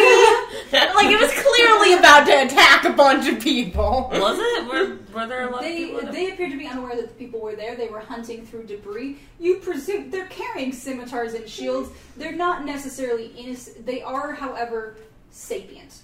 Like these are creatures, as you can see, they are clearly intelligent. They clearly have intelligent thought. They're maybe not the smartest people in the world, but they, you know, they appear. They look almost like soldiers. Yeah. So I feel bad for them out of character. In character, not so much. Next up in the order is Theo. There's one still up. It's pretty damaged. You stop hurting people, we'll stop hurting you. It does not appear to understand what you're saying, as it doesn't appear to speak common. I hold up my hands. This, uh, Vantus, it's your go. This 16 year old child behind you is just like giving up, you know, like held up hands. Oh, so you're 17 now, aren't you? I'm 17. yeah, you remember that year. It's important to me. In character. Protect the kid. this is pretty obviously an invading and attacking army. Um, It is. So I shoot a sympathetic look over towards the kid, but I'm gonna try to hit with my staff again anyways. Okay, roll your attack with advantage. 21 to hit. That hits, roll your damage. Um, that was three bludgeoning damage. Okay, so you, you whack the knife wound that it took, um, and it, it does take some damage. It's still up. Uh, it might not be for much longer, depending on what you guys do next. Uh, Dust, it's your go. Jeez. I am gonna go in for a dagger throw. Okay, so you're gonna throw it at the. Uh, you're gonna step back then. Yeah. Okay. Um, if you step back, what's your? Do you have a tabaxi thing that lets you disengage? Um, I don't think so, right? I don't think so. Okay. Um, as you step back, if you step out of five feet of range, if you stay within five feet, you'll have you would have disadvantage on the throw, which would cancel out with advantage, so it would just be a straight roll because you're within five feet of it, so it'd be a little hard to throw. Yeah. Um, but if you step out of five feet of range of it, you move out of melee, and it gets an attack of opportunity on you. I am gonna step back only a few feet and roll without advantage. Okay, so just do a straight roll. Well, that was fun. um, I rolled a two, but Okay. that's not. Good. No. So as you as you step back and you try to angle a throw, you actually sort of telegraph your move too much, and it just easily brings up a shield to knock your dagger out of the air. So that's your go. Uh, next up is its turn. It's in pretty bad shape with the two of you both there, so it's gonna do the same thing again and do two hits, one on each of you. Uh, so first at you, like before, uh, which is going to be a nine to hit, so that misses, and then on you, which is going to be a six to hit, so that misses. It's pretty, it's pretty bad off. Its friend is dead on the ground next to it, and it is pretty freaked out at the moment. Although it probably should have expected this. Aaron, it's your turn. There's, it's still All right. up. All right, I'm gonna run up to it and try to hit it with my greatsword. Okay, roll with advantage. That's a 23 to hit. Yeah, that hits. Roll your damage in case you roll under. Uh, that's uh, eight damage. Okay. Uh, so you run up, and this one. again- Actually, I could re- I can re-roll twos. You're fine. Okay. I'm pretty sure your strength modifier is plus four, right? yeah. Yeah, your minimum damage kills this. You run up and you, knowing where to aim with this thing having just sort of exposed itself with a sloppy hit towards uh, this tiefling over here, you managed, it's got a pretty good exposed flank, and you just slice down, and it falls. And they are dead before you. And you are out of combat. Um, and these people behind you, some of them call out thanks as they sort of run Um, they sort of sta stand up and begin to look like they they're looking for another place to hide, but a lot of them are just scared, and they it, this appears to be like a, a group of um, older humans. Uh, they look like they're all pushing sixty or seventy, which is quite old. They were sort of cowering in fear. There's only about five of them. I, I just say you should either come help or you should find actual shelter. Well, well, where where is actual shelter? Uh, I give them directions to the tavern that we were at. they they, they back there. They're like, we're we're no good in a fight. We only, I mean, I guess for like cannon fodder. no, don't, Don't do We don't need that. that. Just go back to safety. I mean, no, okay, we don't. yeah, definitely. Get it. this- That sounds great. Fine. and they they sort of they don't book it. They're a little too old to book it, but they're sort of running as fast as they can. No, it's very rude of these things to be made out of fire. That's like hurting with fire is my thing. I feel like they're stealing it. You can talk to them about stylistic differences after we chase them out of this town. I don't think they can understand us based on Theo's attempt. Yeah, they don't. J- Let Again, me just, see what they that's were a pity. um, trying to find. Sure, Uh, roll investigation. No, I cannot. Somebody else might. It's just rubble. but It's just rubble. It's all rubble. Maybe they just wanted some nice rubble. You're looking. You're you're looking rubble. through the rubble. I'm going to look through the rubble too. Oh, you seem yeah, like that's somebody who knows what they're They doing. probably live in rubble. Probably- Twenty-two. With a 22, um, you spot uh, sort of. You dig through, and what you don't find is. Um, you don't find anything valuable, but what you do find is shards of colored glass. This appears to be one of the main impact points of, say, the some kind of stained glass, possibly, possibly from the palace. It's sort of at that angle. It could have that. They might be looking for something that got blown out of the palace. Okay. This looks like it's stained glass. It's an awful long way to travel, and I think they might have been looking for something. You know, I, I can understand attacking a palace, but destroying the artwork? Well, let's keep heading closer to the palace. Uh, can, do they? Did they have anything on them? Can we search the bodies real quick?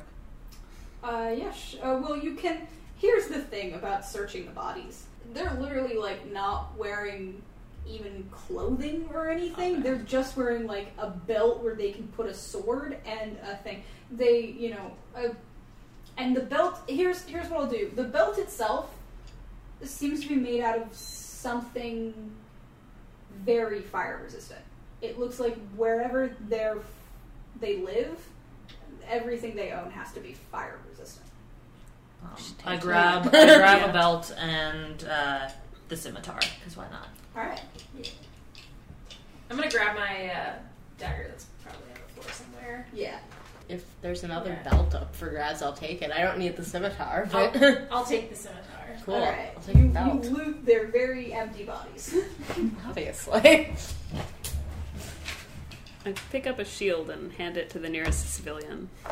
oh, they're gone. Okay. I carry it with me. Okay. You're not proficient with shields. No, I'm not. I plan to hand it to the nearest civilian. I have no idea what to do with this. I'm like holding it around the edges, and I'm just like, um, this is very heavy. I hope we find somebody soon. Yeah. Um, Can so, I just like hold it for him? 'Cause, Yeah. uh, I can probably get it like, you know, like hold it like one hand or whatever. Like, it, you know, I'm proficient in shields. I can wear it like a shield you until can you can we carry find it like a shield. You just can't wield your greatsword while. Yeah, no, I'm not gonna use it. I'm just I'll, I'll carry it until we find someone to give it to because I Mm-hmm. can actually like wield it instead of carrying it and, and putting my vision. Straining yourself. Um, yeah. So as you as you go to sort of you, you sort of angle along with this thing, getting uh, used to sort of like Yeah, I'm it's like really bumping my awkward. elbows. It's, it's sort of like you don't really know what you do. It gets plucked out of your hands as this like ripped trait is like Thanks. I have a feeling this is going to be a trend.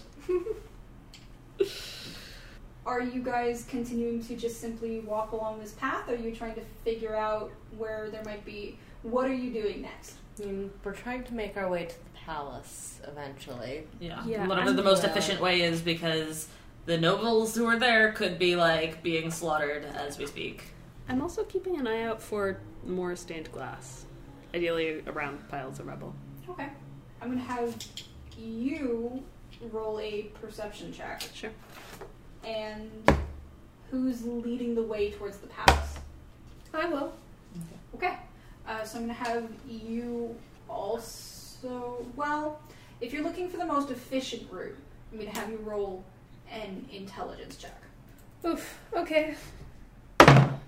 That's a three. Good. what was your perception? Eight. Wonderful. uh, so you're walking along. At various points, you sort of stop and go, "Wait, stained glass!" And you read through. It's pretty slow going for all of you as you Do we see any civilians as we're going? Um, this appears to be a portion that's been cleared out more than others, or basically, by the time you finish defeating these whatever they wars, because you didn't figure that out. Yeah, Um, I know. I kept forgetting. and then sort of walking along and with this periodic stopping to dig through rubble to figure things out. By the time you sort of get to where the main population center is, it's pretty deserted. You know, like you you do see the remnants of like stalls crushed under things. You see a few a few crepe stands just gone. Um, Yeah, if at any point we see someone who appears to know anything other than let's flee in fear, I do want to pull them aside. Okay.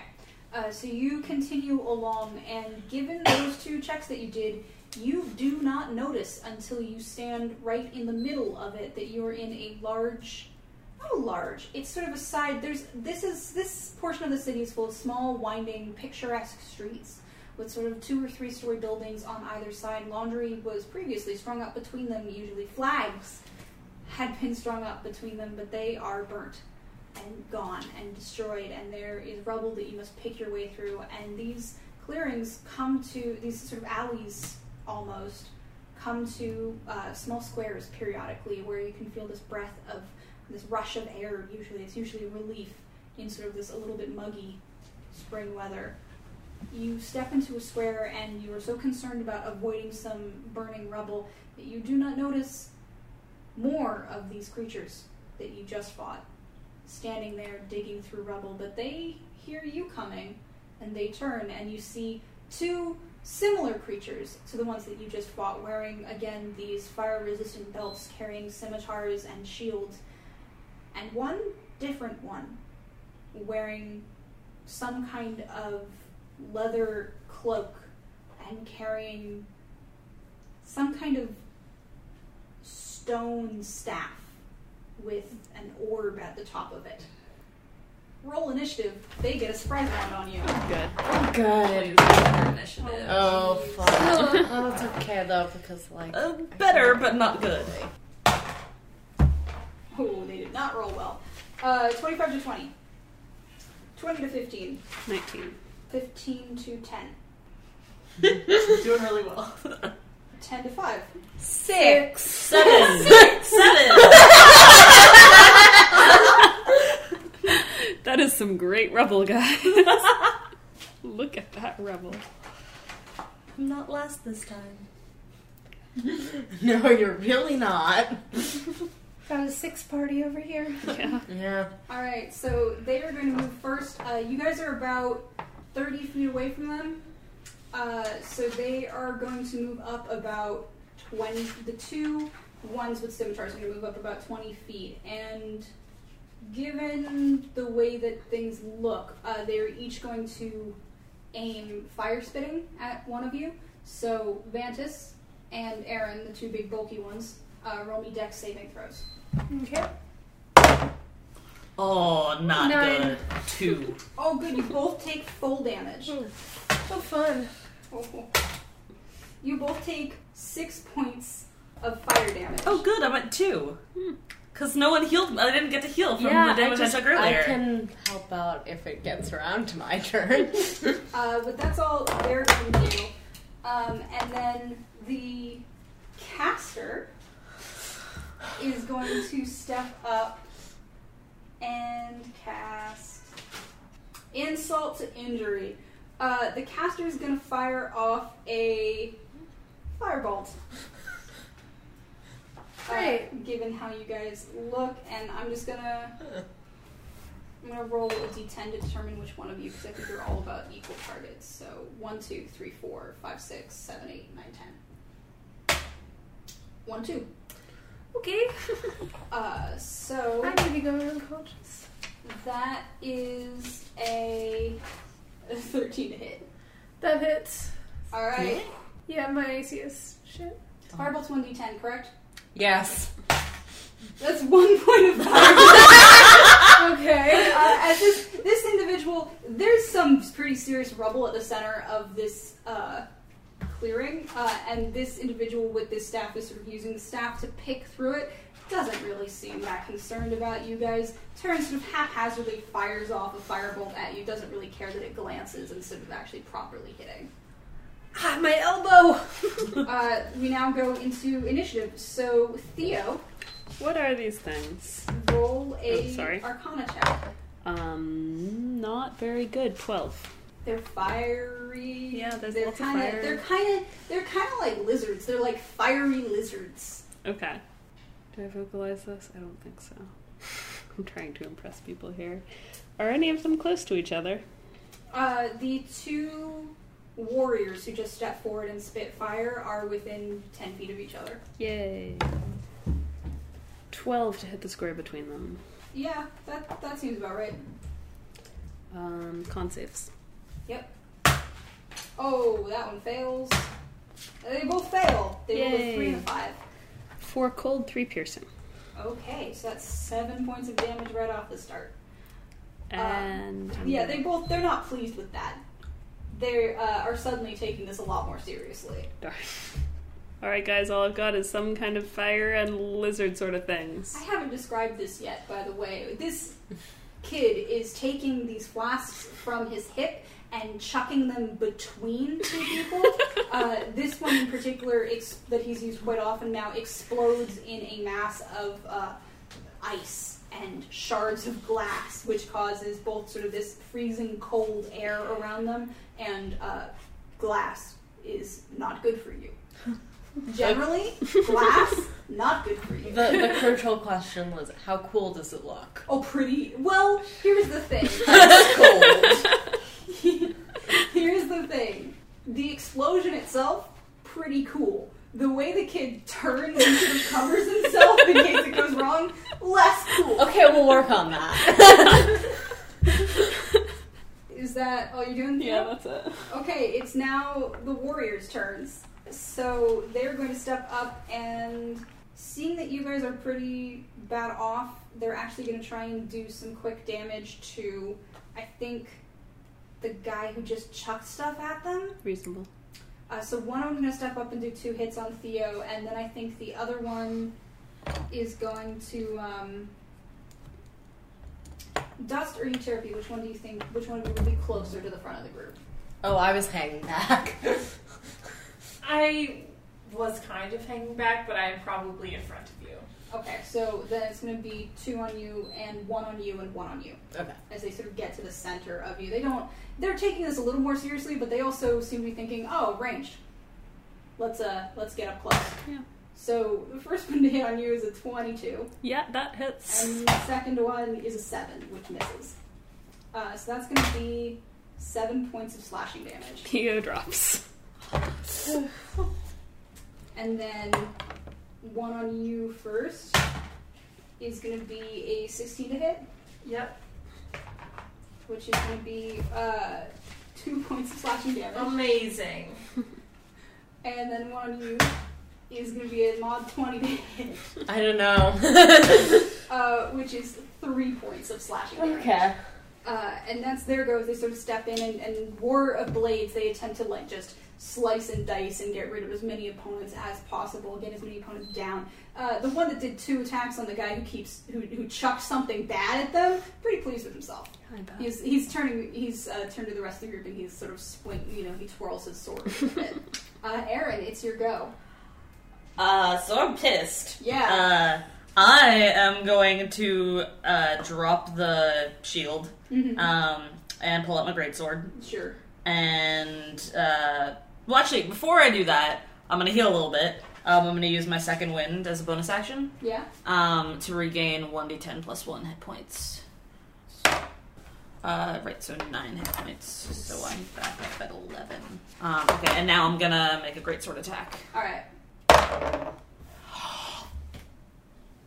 That one. You swing, but with the dropping of the shield and the pulling out of your weapon, you attempt to do it in one sort of draw and slash. And the thing about that is that he catches it with his shield um, and knocks it away. So you do still have it; it is still in your hand, uh, but it is definitely, you know, like his. You're not. You didn't use your strength correctly, and it was easy for him to just hit you at the right angle.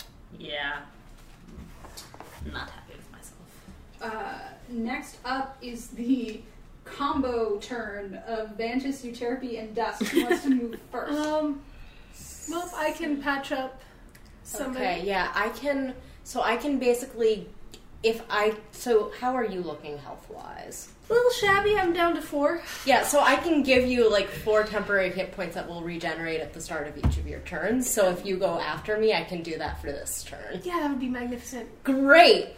I pull out the fiddle and I play a really inspiring heroic song and cast heroism on Vantus, so she will get four temporary hit points at the start of each of her turns. And who needs ins- you clearly need inspiration, Yeah. Aaron. I, I also it's it's a heroic and inspiring song, so I'll throw some inspiration your Yeah, way. if this were a, m- if this were uh, a technology that has not been invented yet in the world, if this were something where you could, if this were a play where there was an orchestra, you know, at the bottom, this would be the moment where the orchestra music begins to swell and the heroes step forward for the first time properly, um, and that's the music that you're playing as you set the scene. All Vantus, right. Dust. Yeah, so I'm gonna um, just do some quick patching up here. Mm-hmm. Um, I lay down a cure wounds. Thanks.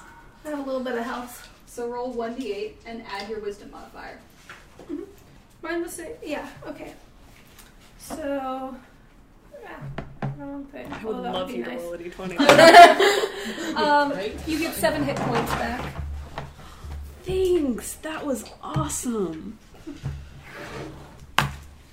Uh, dust. I scurry up to the tallest point that I can reach, Mm-hmm. um, and whip out my crossbow. Okay, yeah, and I think I think I'm gonna say, well, no, I'm gonna have if you scurry away, it gets an attack of opportunity on you. Okay. Oh, that's not. It's a five. it misses.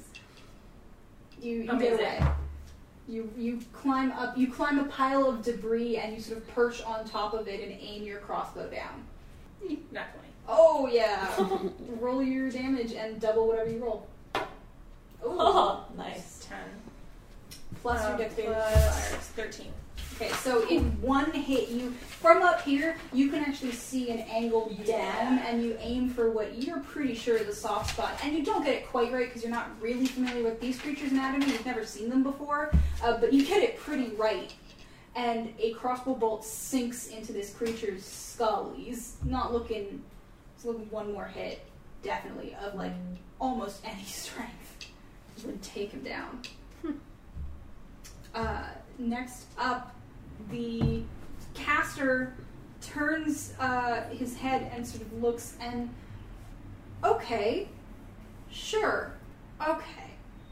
Can you say Uh, that out loud in common? no, He's muttering something to himself in again, Ignan. And at this point, this could be very bad. Is going to cast a, a group damage spell Oh. Oh, good. all of you and the two warriors have to make a dexterity saving throw, except for Dust, who got out of the way. No, I mean my mom. Again? The- uh, I rolled like three twenties earlier, and now I keep rolling ones. Karma. I just don't understand this die. Okay, what's my modifier? Hot and cold. So, 11. Eleven. Twelve. Fails all you didn't around. make it a One. one. Wonderful. Uh, this is gonna go great for all of you. I do, by the If way. we TPK. no, if you TPK, the campaign continues because I have an exact plan for what happens there. It takes a very different turn. You get somewhere very quickly that you would have not gotten. You've gone very slowly otherwise. Uh, but I did. All right. Yeah. Yeah. Wow. Three d six, two ones, and a two. Um, Oh, nice. so that's. Uh, oh wait, but it's cast at a higher level. Yeah, so that's Definitely trying there we go. to Yeah, you're clearly trying to kill us. Uh, so We're uh, supposed to die. you, all of you who failed What was the DC? Higher the than. DC. Oh yeah, it was. I think all of you failed because it was a twelve. Oh, I got a 12. There you go. You take half damage. I thought one of you made it. Um, the rest of you take uh, six points of fire damage from forty-six. Remember, That's pretty awesome. Vantus has a temporary. I take Um, three. Yes, you take three, and uh, the other things both take one through various. And I passed my concentration check, so Okay. you're good. Um, so the one that got uh, that has the crossbow bolt in his head that actually catches fire a little bit and burns. Um, by the way, uh, anything around you guys that is not being worn or carried is now on fire. Um, so nothing you own, but that shield is not on fire because it's flame retardant. but the like wooden debris around you is on fire as this uh, this uh, caster then sort of curses at the fact that all of you. It's you know not their strongest spell, uh, and they turn back and begin really quickly, sort of trying to dig through the rubble again. So next up after that, we go to top of the order, Theo. I don't feel good. Who's the one that's uh, got the crossbow bolt in his head? Is he very close to me, or is... Um, he's a little further from you, but you could you could be within melee of him if you wanted, basically. okay? And is there somebody within five feet of me? Did you aim for the one who downed Theo, or did you aim for the one that hit you? I think I aimed for the one that hit me. Okay. So then, uh, it's there is someone within five feet of you who's not the the one that's nearly gone. Okay. So if I shoot not at that one, I take an attack of opportunity. Uh, no, if you shoot at the one, if you shoot at the one that's further away from you, uh, because there's someone within five feet of you, you get disadvantage on the roll. Okay. But uh, it's not the Pathfinder thing where you take attacks of opportunity for making attacks. I'm gonna pull out a short sword. Okay. I'm gonna inspire myself, Mm-hmm. and I'm gonna try to hit it. Okay. Roll an attack. I think I might use that inspiration. Yeah, I've got a 15 to hit. Uh, you swing and a shield comes up to block your uh, sort of weakened, scared swing. Yeah, I'm not really. I'm not really a sword person. We can work on that. Uh, next up in the order is the two warriors who are still alive. Uh, uh, and the one, a cower. the one next to you is going to make one attack on Theo and one attack on Vantus. Uh, so the one on Theo is a 12 to hit. Okay, so that No. one, you do manage to pull out of the way of that one. Um, and then, I'm very sorry. High unconsciousness. You'll gain you still, you'll gain still gain temporary hit- hit points at the start of your still. turn. Oh, Yeah. that's an amazing spell. Heroism. Um, Yeah. So that's okay. That's five points of damage. I'm unconscious. Did Does you, that? Does that count the four points, that, four temporary hit points that you got? Yes, that does. Okay. but at the start of your turn, you'll return Yeah. to consciousness. Okay, cool. Do, do I? I think so. Yeah, you'll you'll get the temporary hit points if unless I lose concentration before then, which seems possible. Um, so you, that's that, and then the other one is going to swing to attacks at one of each of you. So one at you, Terapy, uh, which is a 19 to hit. Three points of damage. I'm also unconscious, which means my spell drops. and there go the Great. healers. Well, you do still have Who's a someone with cleric? all her spell slots. Who is a That's cleric? true. Wait, you're a cleric? Clerics don't heal. Towering. Clerics kill people. Clerics are really rogues. this cleric is. Definitely thought you were a rogue. Uh, and the other one is a 14 to hit you. That is that does not hit me. Yeah, you bring up, uh, you, you knock it aside with your arm. Like you get sort of a twist, and it, it sort of pulls out of the way. Um, it's now Aaron's turn. Yeah, it's my turn. I'm gonna try attacking uh, the one that just tried to attack me. Okay. Or- uh, or is do you want to attack the one that's nearly dead, or do you want to attack the one that's still kicking? I'll try to get the one that's nearly dead just out of the way. What the fuck? You have inspiration, Oh, okay. So that's so you can add a d6 if you want. plus uh, twelve. No, you miss. That misses. This is not going Dust. well. I'm gonna let you go first on this one. Um, Who are you bringing back to consciousness in time for their turn? right. So the thing is, you do have to get off of- Down. yeah. Yeah. All right, guys. Unless, do you have healing Me? word? I don't think you have access to healing word, do you? Yeah. Um. So I scurried. no. Clerics get healing This. word. Uh, not automatically, and I don't think you prepped it. Did you? Would you prepped it today? And I don't. I did not. Okay. Yeah. So I'll scare you down, and I'm going to heal you terribly because then. I'm out of spell slots, so Oh. that doesn't actually do any good. Uh, I am too, so Well, one of us is making a then I'm not sure throw. this is. It totally matters who I. Well, one of them it does. is gonna be a little more helpful. One of them has useful cantrips. One of them took only a fire spell and has made a terrible mistake. Great. So never mind. I I am going to heal you. Okay, roll 1d8 and add your wisdom modifier. That's a d10. I mean, I'll take it. That's a d8. You got it. I guessed right the second time. Well, um, five. You come back to consciousness with five points. Uh, as you find this cat sort of half crouching over you, half still watching uh, the other people who are still alive. Thanks. What's your domain? Um, You can talk about that after the battle. Yeah. Well, I was just thinking there would be more hit points in this if their life domain. No, But not at all. Okay. I Got will remind her of that. Okay. So yeah, I'm gonna go for a hit at the one that's almost down. Okay. Somebody kill it. You know what? I'm gonna go for. Yeah, they have to make a con saving throw. It's frostbite. Failed. What? Yay. Alright, let's see. That is four cold damage. Oh yeah, it you just like you shoot it off and it doesn't it's not even the cold damage, just um like the force of it hits the creature, it falls back and its sort of head sort of splatters open a little bit at the back as it crashes against a rock. It's very, very dead. Good. And also, I'm gonna try to spread out a little bit from the others and just. Okay. In case we're gonna get another spell. Yeah. crashing in. Uh Euterpe, make a death saving throw. Yay. Okay, it was a success. It's a 13. okay. It's the caster's turn. The caster is going to attempt to firebolt the one who healed people. Uh, but misses with a 12, Great. I think.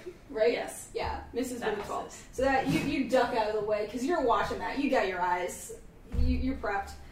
I think at this point, at the end of the order, someone appears from behind the pile of rubble and is going to make an attack on that caster. Oh, good. Oh, Should. Oh, that definitely hits. So that's going to be. Okay, yeah. Uh, so that caster very suddenly takes uh, a decent chunk of damage from some. You now all see behind, sort of standing back, it's sort of a uh, darker skinned uh, human wearing some kind of uniform and carrying a short sword. Uh, but like a special weird short sword. Uh, so we go back to top the order with Theo. Is it again just disadvantage if I throw something at somebody within five feet of me? The thing about throwing it at someone within five feet of you, like if you're throwing it Oh no, I mean like I would throw it behind him so that its five foot radius hits him and not me. then it would be disadvantaged. Okay, I'll do that. I'm gonna pull out an acid flask and look very unhappy about it. Uh, fifteen Uh, hits the just to hit the square. Yeah, I, that that hits the square. Um, dex save. Nat twenty. That that passes. Three damage. Okay. Uh, you know this this guy, you know, not looking great, still fighting, still ready to cut cut some people up. And again, it's uh it's that one's turn. Uh, so that one's going to um actually let me roll wisdom check.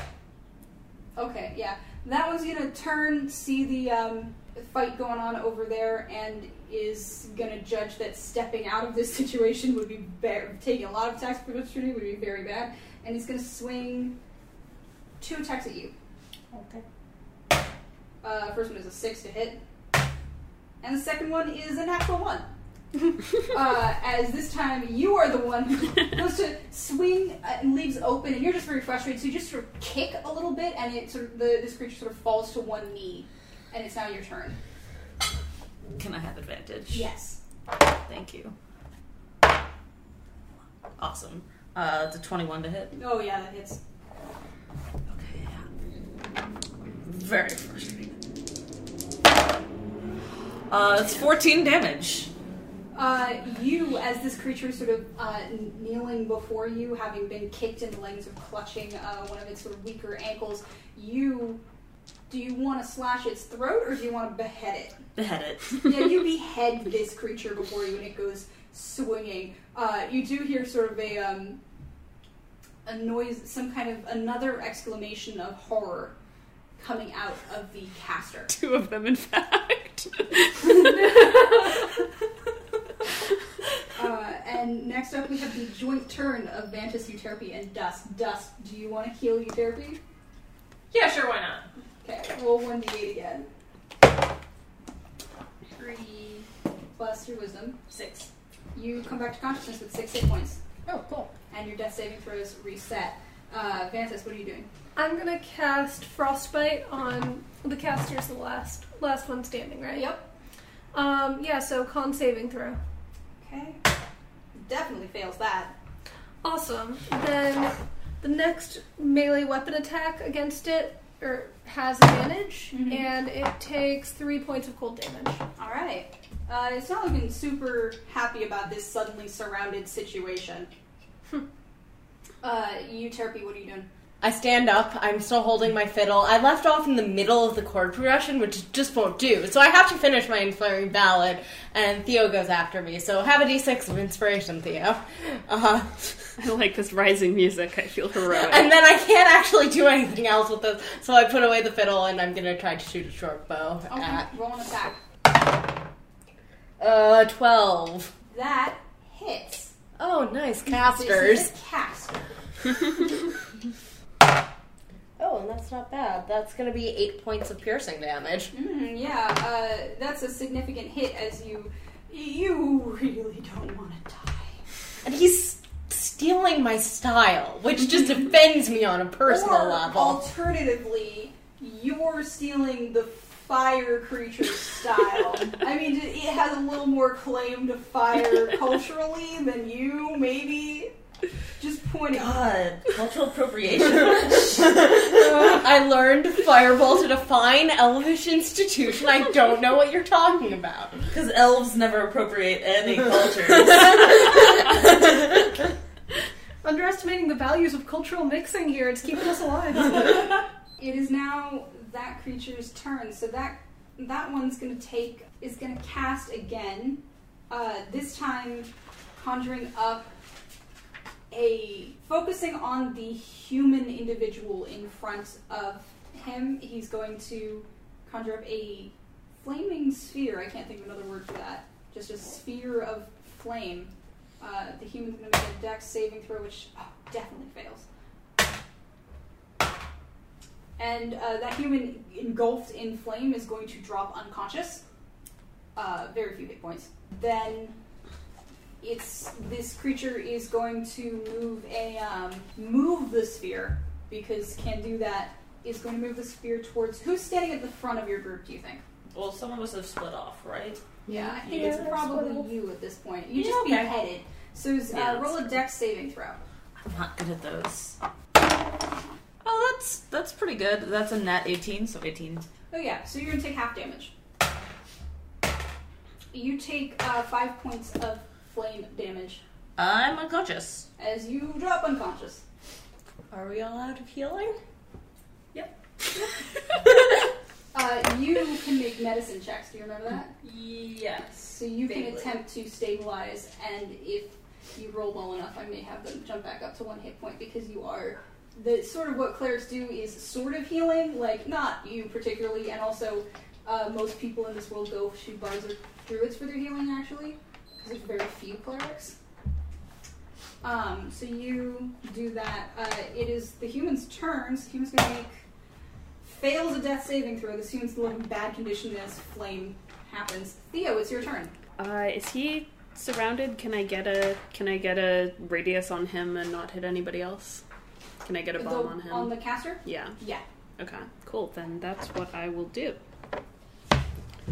I hit the square with a ten. Awesome. He can have a dex save.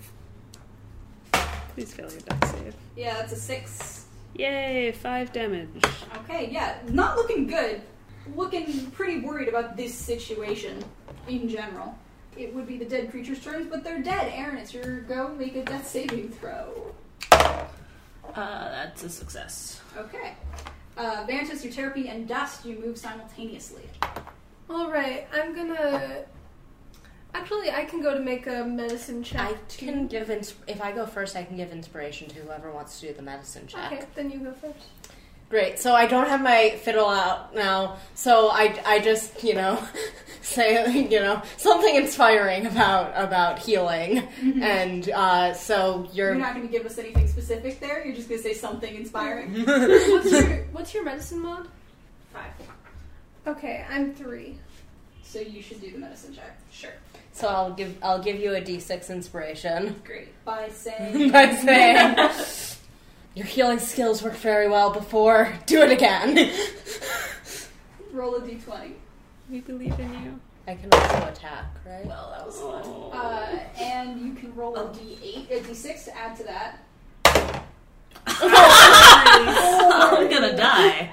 It's Uh, fine. you yeah you attempt to figure this out but here's the thing right um trains are like kind of mammals you know like your physiology is very different and so you're suddenly learning like you didn't you come from a jungle you don't what gills oh god Do I still get an attack as my main action since I Yeah. only use a bonus action? you all move simultaneously Cool. I shoot an arrow. yeah And I probably hit. That's a 21. definitely hit Uh, that's only going to be four points of damage. uh, still, you know, like significant. Like this, this uh, caster's looking pretty scared. Vantus, what are you doing? Uh, how are you doing on death saves? I succeeded one, and I have two more to go. Okay, Or, Um, or I mean, hopefully two more successes unless I fail three. okay, no fails. No Yeah. fails, yeah. Okay, in that case, I'm gonna go lay on the cold with our caster again. Uh, that's a sixteen. Um, that makes it. All right. Nothing happens. Uh, this this person's determined to live. It is, in fact, their turn, uh, and they, with the human next to them, with next to him, dying. We need those. We need those older people for cannon fodder.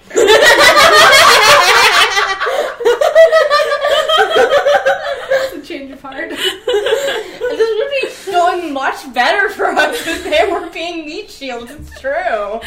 Uh, the caster is going to swing the sphere around uh, to try and hit you. I think make a dex saving throw. Oh, that's a seven. Great. Um, ten. D- the save DC is a 12. you guys keep missing it. Uh, so you I take succeeded. It just uh, didn't matter. you take uh, four points of fire damage. Yeah, I'm out. Awesome. First level's great, Guys, I could have just stayed on top of the rubble. First level is great, guys. I'm not sure I want to be an adventurer. First level is fantastic. Uh, it's that guy's turn. Oh, and then the warlock is gonna try and book it.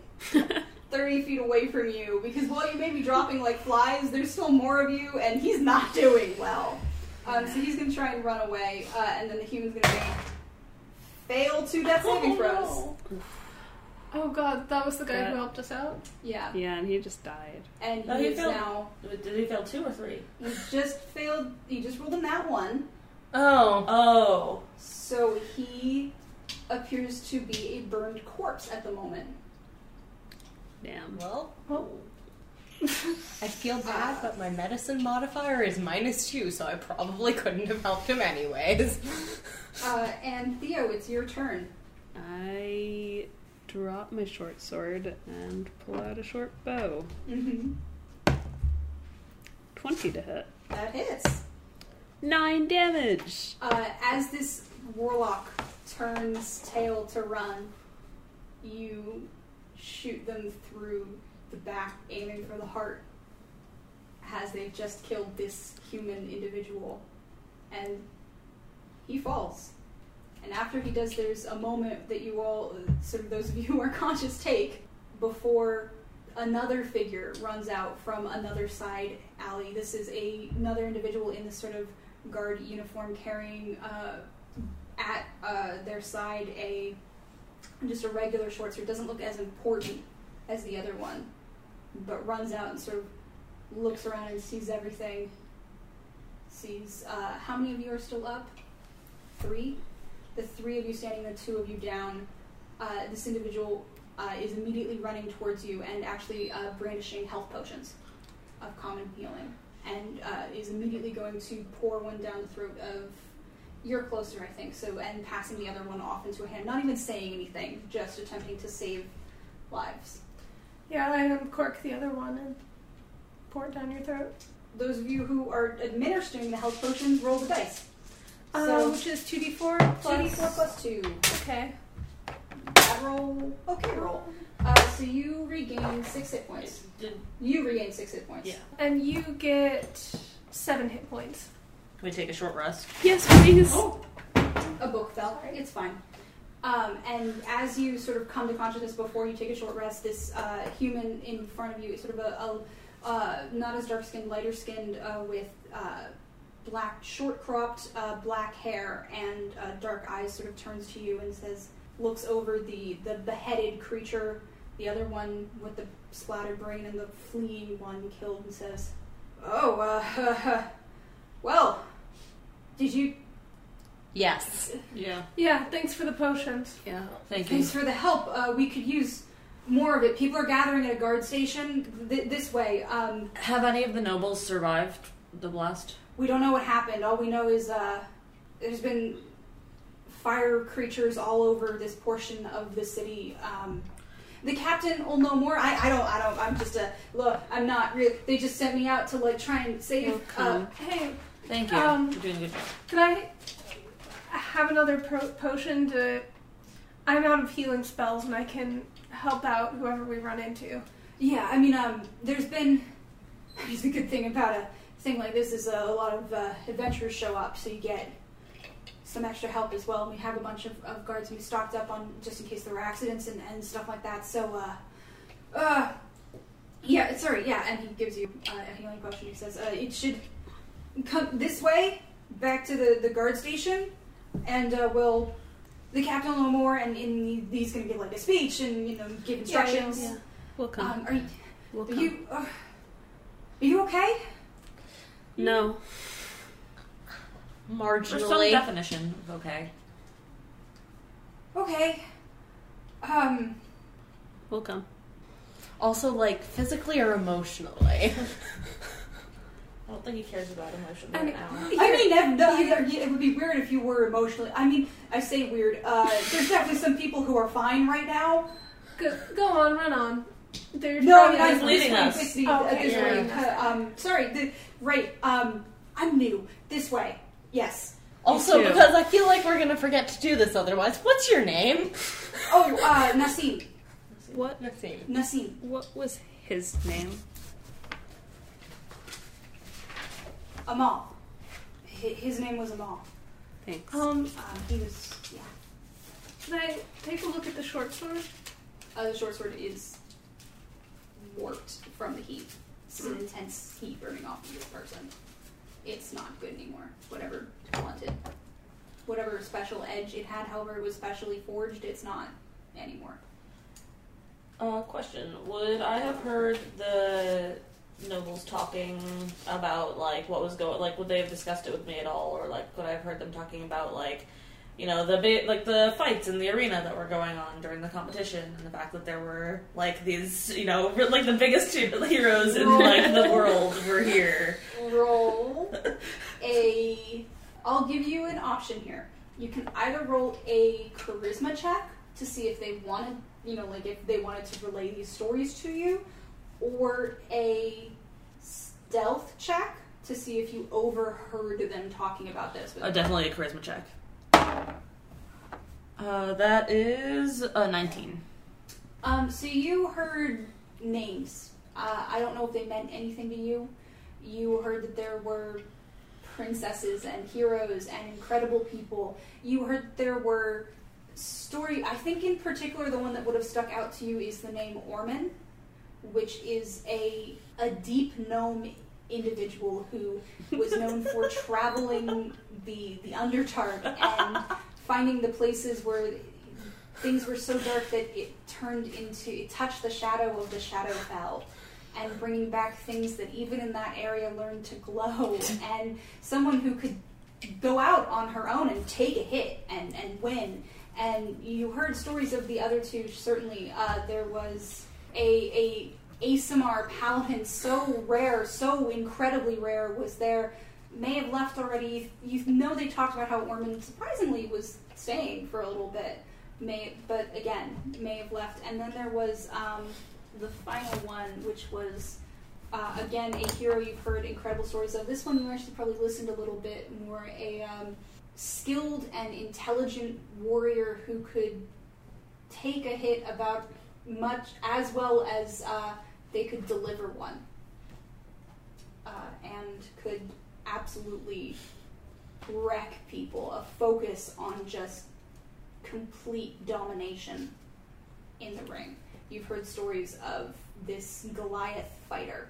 Um, so I, I ask the guard uh, if he knows if uh, any of these three uh, champions or any other uh, fighters in the competition have stuck around to help and are like, are, are if they're helping fight these creatures. Okay, uh, what he says is, um, as he's walking you back to this guard tower, he says, uh, "I mean, um, I, I don't, I don't exactly know. I'm not palace detail or anything, so I don't, um, I'm not sure. All, all we know for sure is that um, a lot of the competitors left already because they didn't win, so they left, Makes sense. and we know the king's safe." That's good. his uh, his sorcerer got him out. The, the Grand Duke is what I'm supposed to say. The, the Grand Duke got him out. um, but mostly, yeah. Uh, that that's about all that's made it down. You can ask the captain when you see him. Thank you. Uh, thanks. I mean, th- things would be worse if you guys didn't. If people did. Thanks. Well, thank you. Yeah. I'd probably be dead if not for you. There'd probably be people who are dead if not for you. I mean, if we're getting into that bit. Do you want to show us to the guardhouse? I, we're here. It's like right here. Uh, we're gonna enter. And, Oh yes, this we're showing us this guardhouse. Haven't we missed it? we're, we're walking through the courtyard right now. Uh, it's crammed full of people, and we're gonna pick up their next episode. What is this episode thing you're talking about, Nassim? Oh, that seems well versed in narrative structure. Oh, is that a wall that you're breaking right now? it, just, it looks so breakable. Well, no, all the walls are already shattered. Do you not? Do you not? No, no, no, there's three that are standing, but the fourth one is gone.